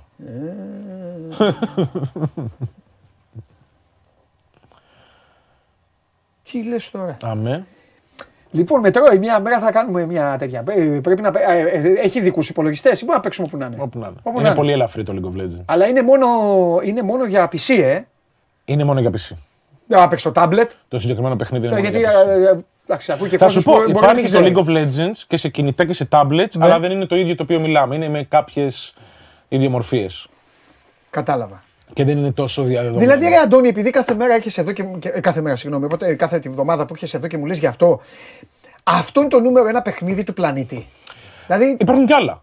Υπάρχουν κι άλλα. Στην Ελλάδα όμως είναι το νούμερο ένα σε θέμα κόσμου. Α, οι Έλληνες το γουστάρουν. Και στον κόσμο. Κάτσε, επειδή και οι στον Έλληνες κόσμο όμως είναι είναι νούμερο πίσω. ένα. Και στον κόσμο Α, είναι και νούμερο στον ένα. κόσμο. Αλλά και σ- στον κόσμο υπάρχουν και άλλα παιχνίδια που προσπαθούν να το φτάσουν, δεν το έχουν φτάσει μέχρι στιγμής. Όπως είναι η Dota 2, προκάτοχος του League of Legends, αλλά το League of Legends τους έχει περάσει. Το Counter Strike που είναι σ- με όπλα. Το Ναι. Fortnite, το Valorant, υπάρχουν πάρα πολλά παιχνίδια. Στην Ελλάδα, καλός ή κακός, το League of Legends έχει πάει στην κορυφή και δεν την έχει αφήσει καθόλου. Όλα τα άλλα παιχνίδια δεν ασχολούνται τόσο πολύ, γι' αυτό και εμείς δεν τα γράφουμε. Ναι. Ούτε στο site. Και ούτε παίρνεις εδώ. έναν χαρακτήρα και προσπαθείς να κα- καταστρέψεις ένα πράγματα. τη βάση του άλλου. Σε Μπράβο. ένα χάρτη. Φαντασίας. Σαν Ναι. το Lord of the Rings. Προχωράς μέσα από δάση και τέτοια. Ναι, ναι. Έχει και λίγο δηλαδή ο ήλιος. Έχει και δράκους και τέρατα και μαγείες και όλα. Α. Είναι χαμός. Και εσύ οπλισμένος. Έχεις ένα χαρακτήρα. Και ο οποίος δίνει κάνει εντολή και συγκεκριμένα λες: πράγματα. Βγάλε τον μπαζούκα. Όχι, στο League of Legends δεν έχει τέτοια όπλα. Έχει μαγείες. Σαν... Τον άρχοντα του δαχτυλιού τον έχεις δει; Έχω δει. Σπαθιά, μαγείες, μάγοι. Δηλαδή κάνεις έτσι και βγαίνει φωτιά από το ναι, χέρι. Ναι, ναι, τέτοια πράγματα. Αλλά είναι και άλλοι οι Αυτό οποίοι. είναι για 7 παλεύουν, χρονών. ε, ρε. τέτοια. Και οι άλλοι παίζουν, παίρνουν εκατομμύρια με Ω, αυτό. Τι, 7 χρονών. Το Lord of the Rings το είχαν δει όλοι. Ναι, ναι. Μόλις το είδαν το καταλάβανε ότι είναι η άντρες. Μάλιστα. Μάλιστα. Φέικερ, ε. Ο Φέικερ. Εκατομμύρια. Ο Φέικερ δηλαδή. Εκατομμύρια. Ο Φέικερ δηλαδή είναι ο, ο Μέση, ο Κριστιανό Ρονάλντο ε, του, του LOL. Ναι. Ε; Ναι, ναι. Αυτός είναι. Αυτός που να πέσει από τα 12 δηλαδή. Δηλαδή του λέγανε οι γονείς του. Εντάξει. Αμερικάνος είναι το παιδί; Νοτιοκορεάτης. Όπως σου έχω ξαναπεί, η Νότια Κορέα είναι η καλύτερη χώρα και παραγωγής παιχτών και πρωταθλημάτων και παγκοσμίων. Έχει τα περισσότερα. Μάλιστα. Τι να πω. Μπράβο, ρε Αντώνη. Μπράβο. Να πούμε καλό ένα τώρα Αυτό με πήρα να games. πω. Ναι, ναι, ναι, ναι, ναι, Τώρα εννοείται. έχουμε games, όλα απλά. θα τα πεις. Όλα θα τα πεις. Θυμάσαι που σου είχα πει για Άντε, τα Τελείωσε η βραβεία. εκπομπή. Με σένα τελειώνει. Θυμάσαι που σου είχα πει για τα βραβεία που είχαν γίνει. Στα βραβεία είχαν παρουσιαστεί και κάποια trailers παιχνιδιών. Και είναι ένα παιχνίδι τώρα, το οποίο είχε κάνει πάταγο, είναι από έναν σούπερ ε, παραγωγό παιχνιδιών, παύλα σκηνοθέτη, γιατί τώρα πια το έχει γυρίσει και λίγο, και είχε συνεργαστεί με τον Guillermo del Toro, σκηνοθέτη κινηματογράφου, και είχαν φτιάξει το Death Stranding. Το οποίο Death Stranding τώρα πρόσφατα το έδωσαν και τσάμπα σε ένα κατάστημα online. Το Death Stranding 2 ανακοινώθηκε στα βραβεία τα οποία είχαμε σχολιάσει. Εδώ. Είναι ένα παιχνίδι το οποίο προφανώς είναι για ενήλικες, δεν είναι για παιδιά. Έχει βαθύ story, έχει λέγεται, βία. πώς λέγεται; Death Stranding. Αυτό είναι το 2. Ναι. Το οποίο τι δεν κάνουν, ξέραμε ε; πότε θα κυκλοφορήσει. Τι Σκοτώνουνε. είναι το Death Stranding. Αφού λοιπόν. λες Death, θα σου πω. ναι. Ναι. έχει μέσα προφανώς θάνατο. Αυτό τι είναι σκηνή από το παιχνίδι, είναι το εξω. Τι Είναι είναι. σκηνή από το παιχνίδι. Είναι μια γυναίκα με ένα παιδάκι. Είναι που με έχει ένα φτερά παιδάκι. αγγέλου. Ακριβώς. Και θα σου πω λοιπόν τι Α, παίζει. Τι είναι αυτά τώρα; Θα σου πω τι παίζει. Τι είναι αυτά, Όχι, αυτά τα- τα- τα φοβερικά φτερά είναι είναι αυτά. ψεύτικα. Κοίτα, είναι στο Όχι, ρουχαλάκι. θα ήταν του. αληθινά. Είναι στο ρουχαλάκι του λέω. Ακόμα και στο παιχνίδι είναι ψεύτικα εννοώ. Ναι. Λοιπόν, το Death Stranding είναι σε ένα δυστοπικό κόσμο, Ναι, στον οποίο ναι. Είσαι με το χάρο. Δεν γίνεται τόσο εύκολα παιδιά.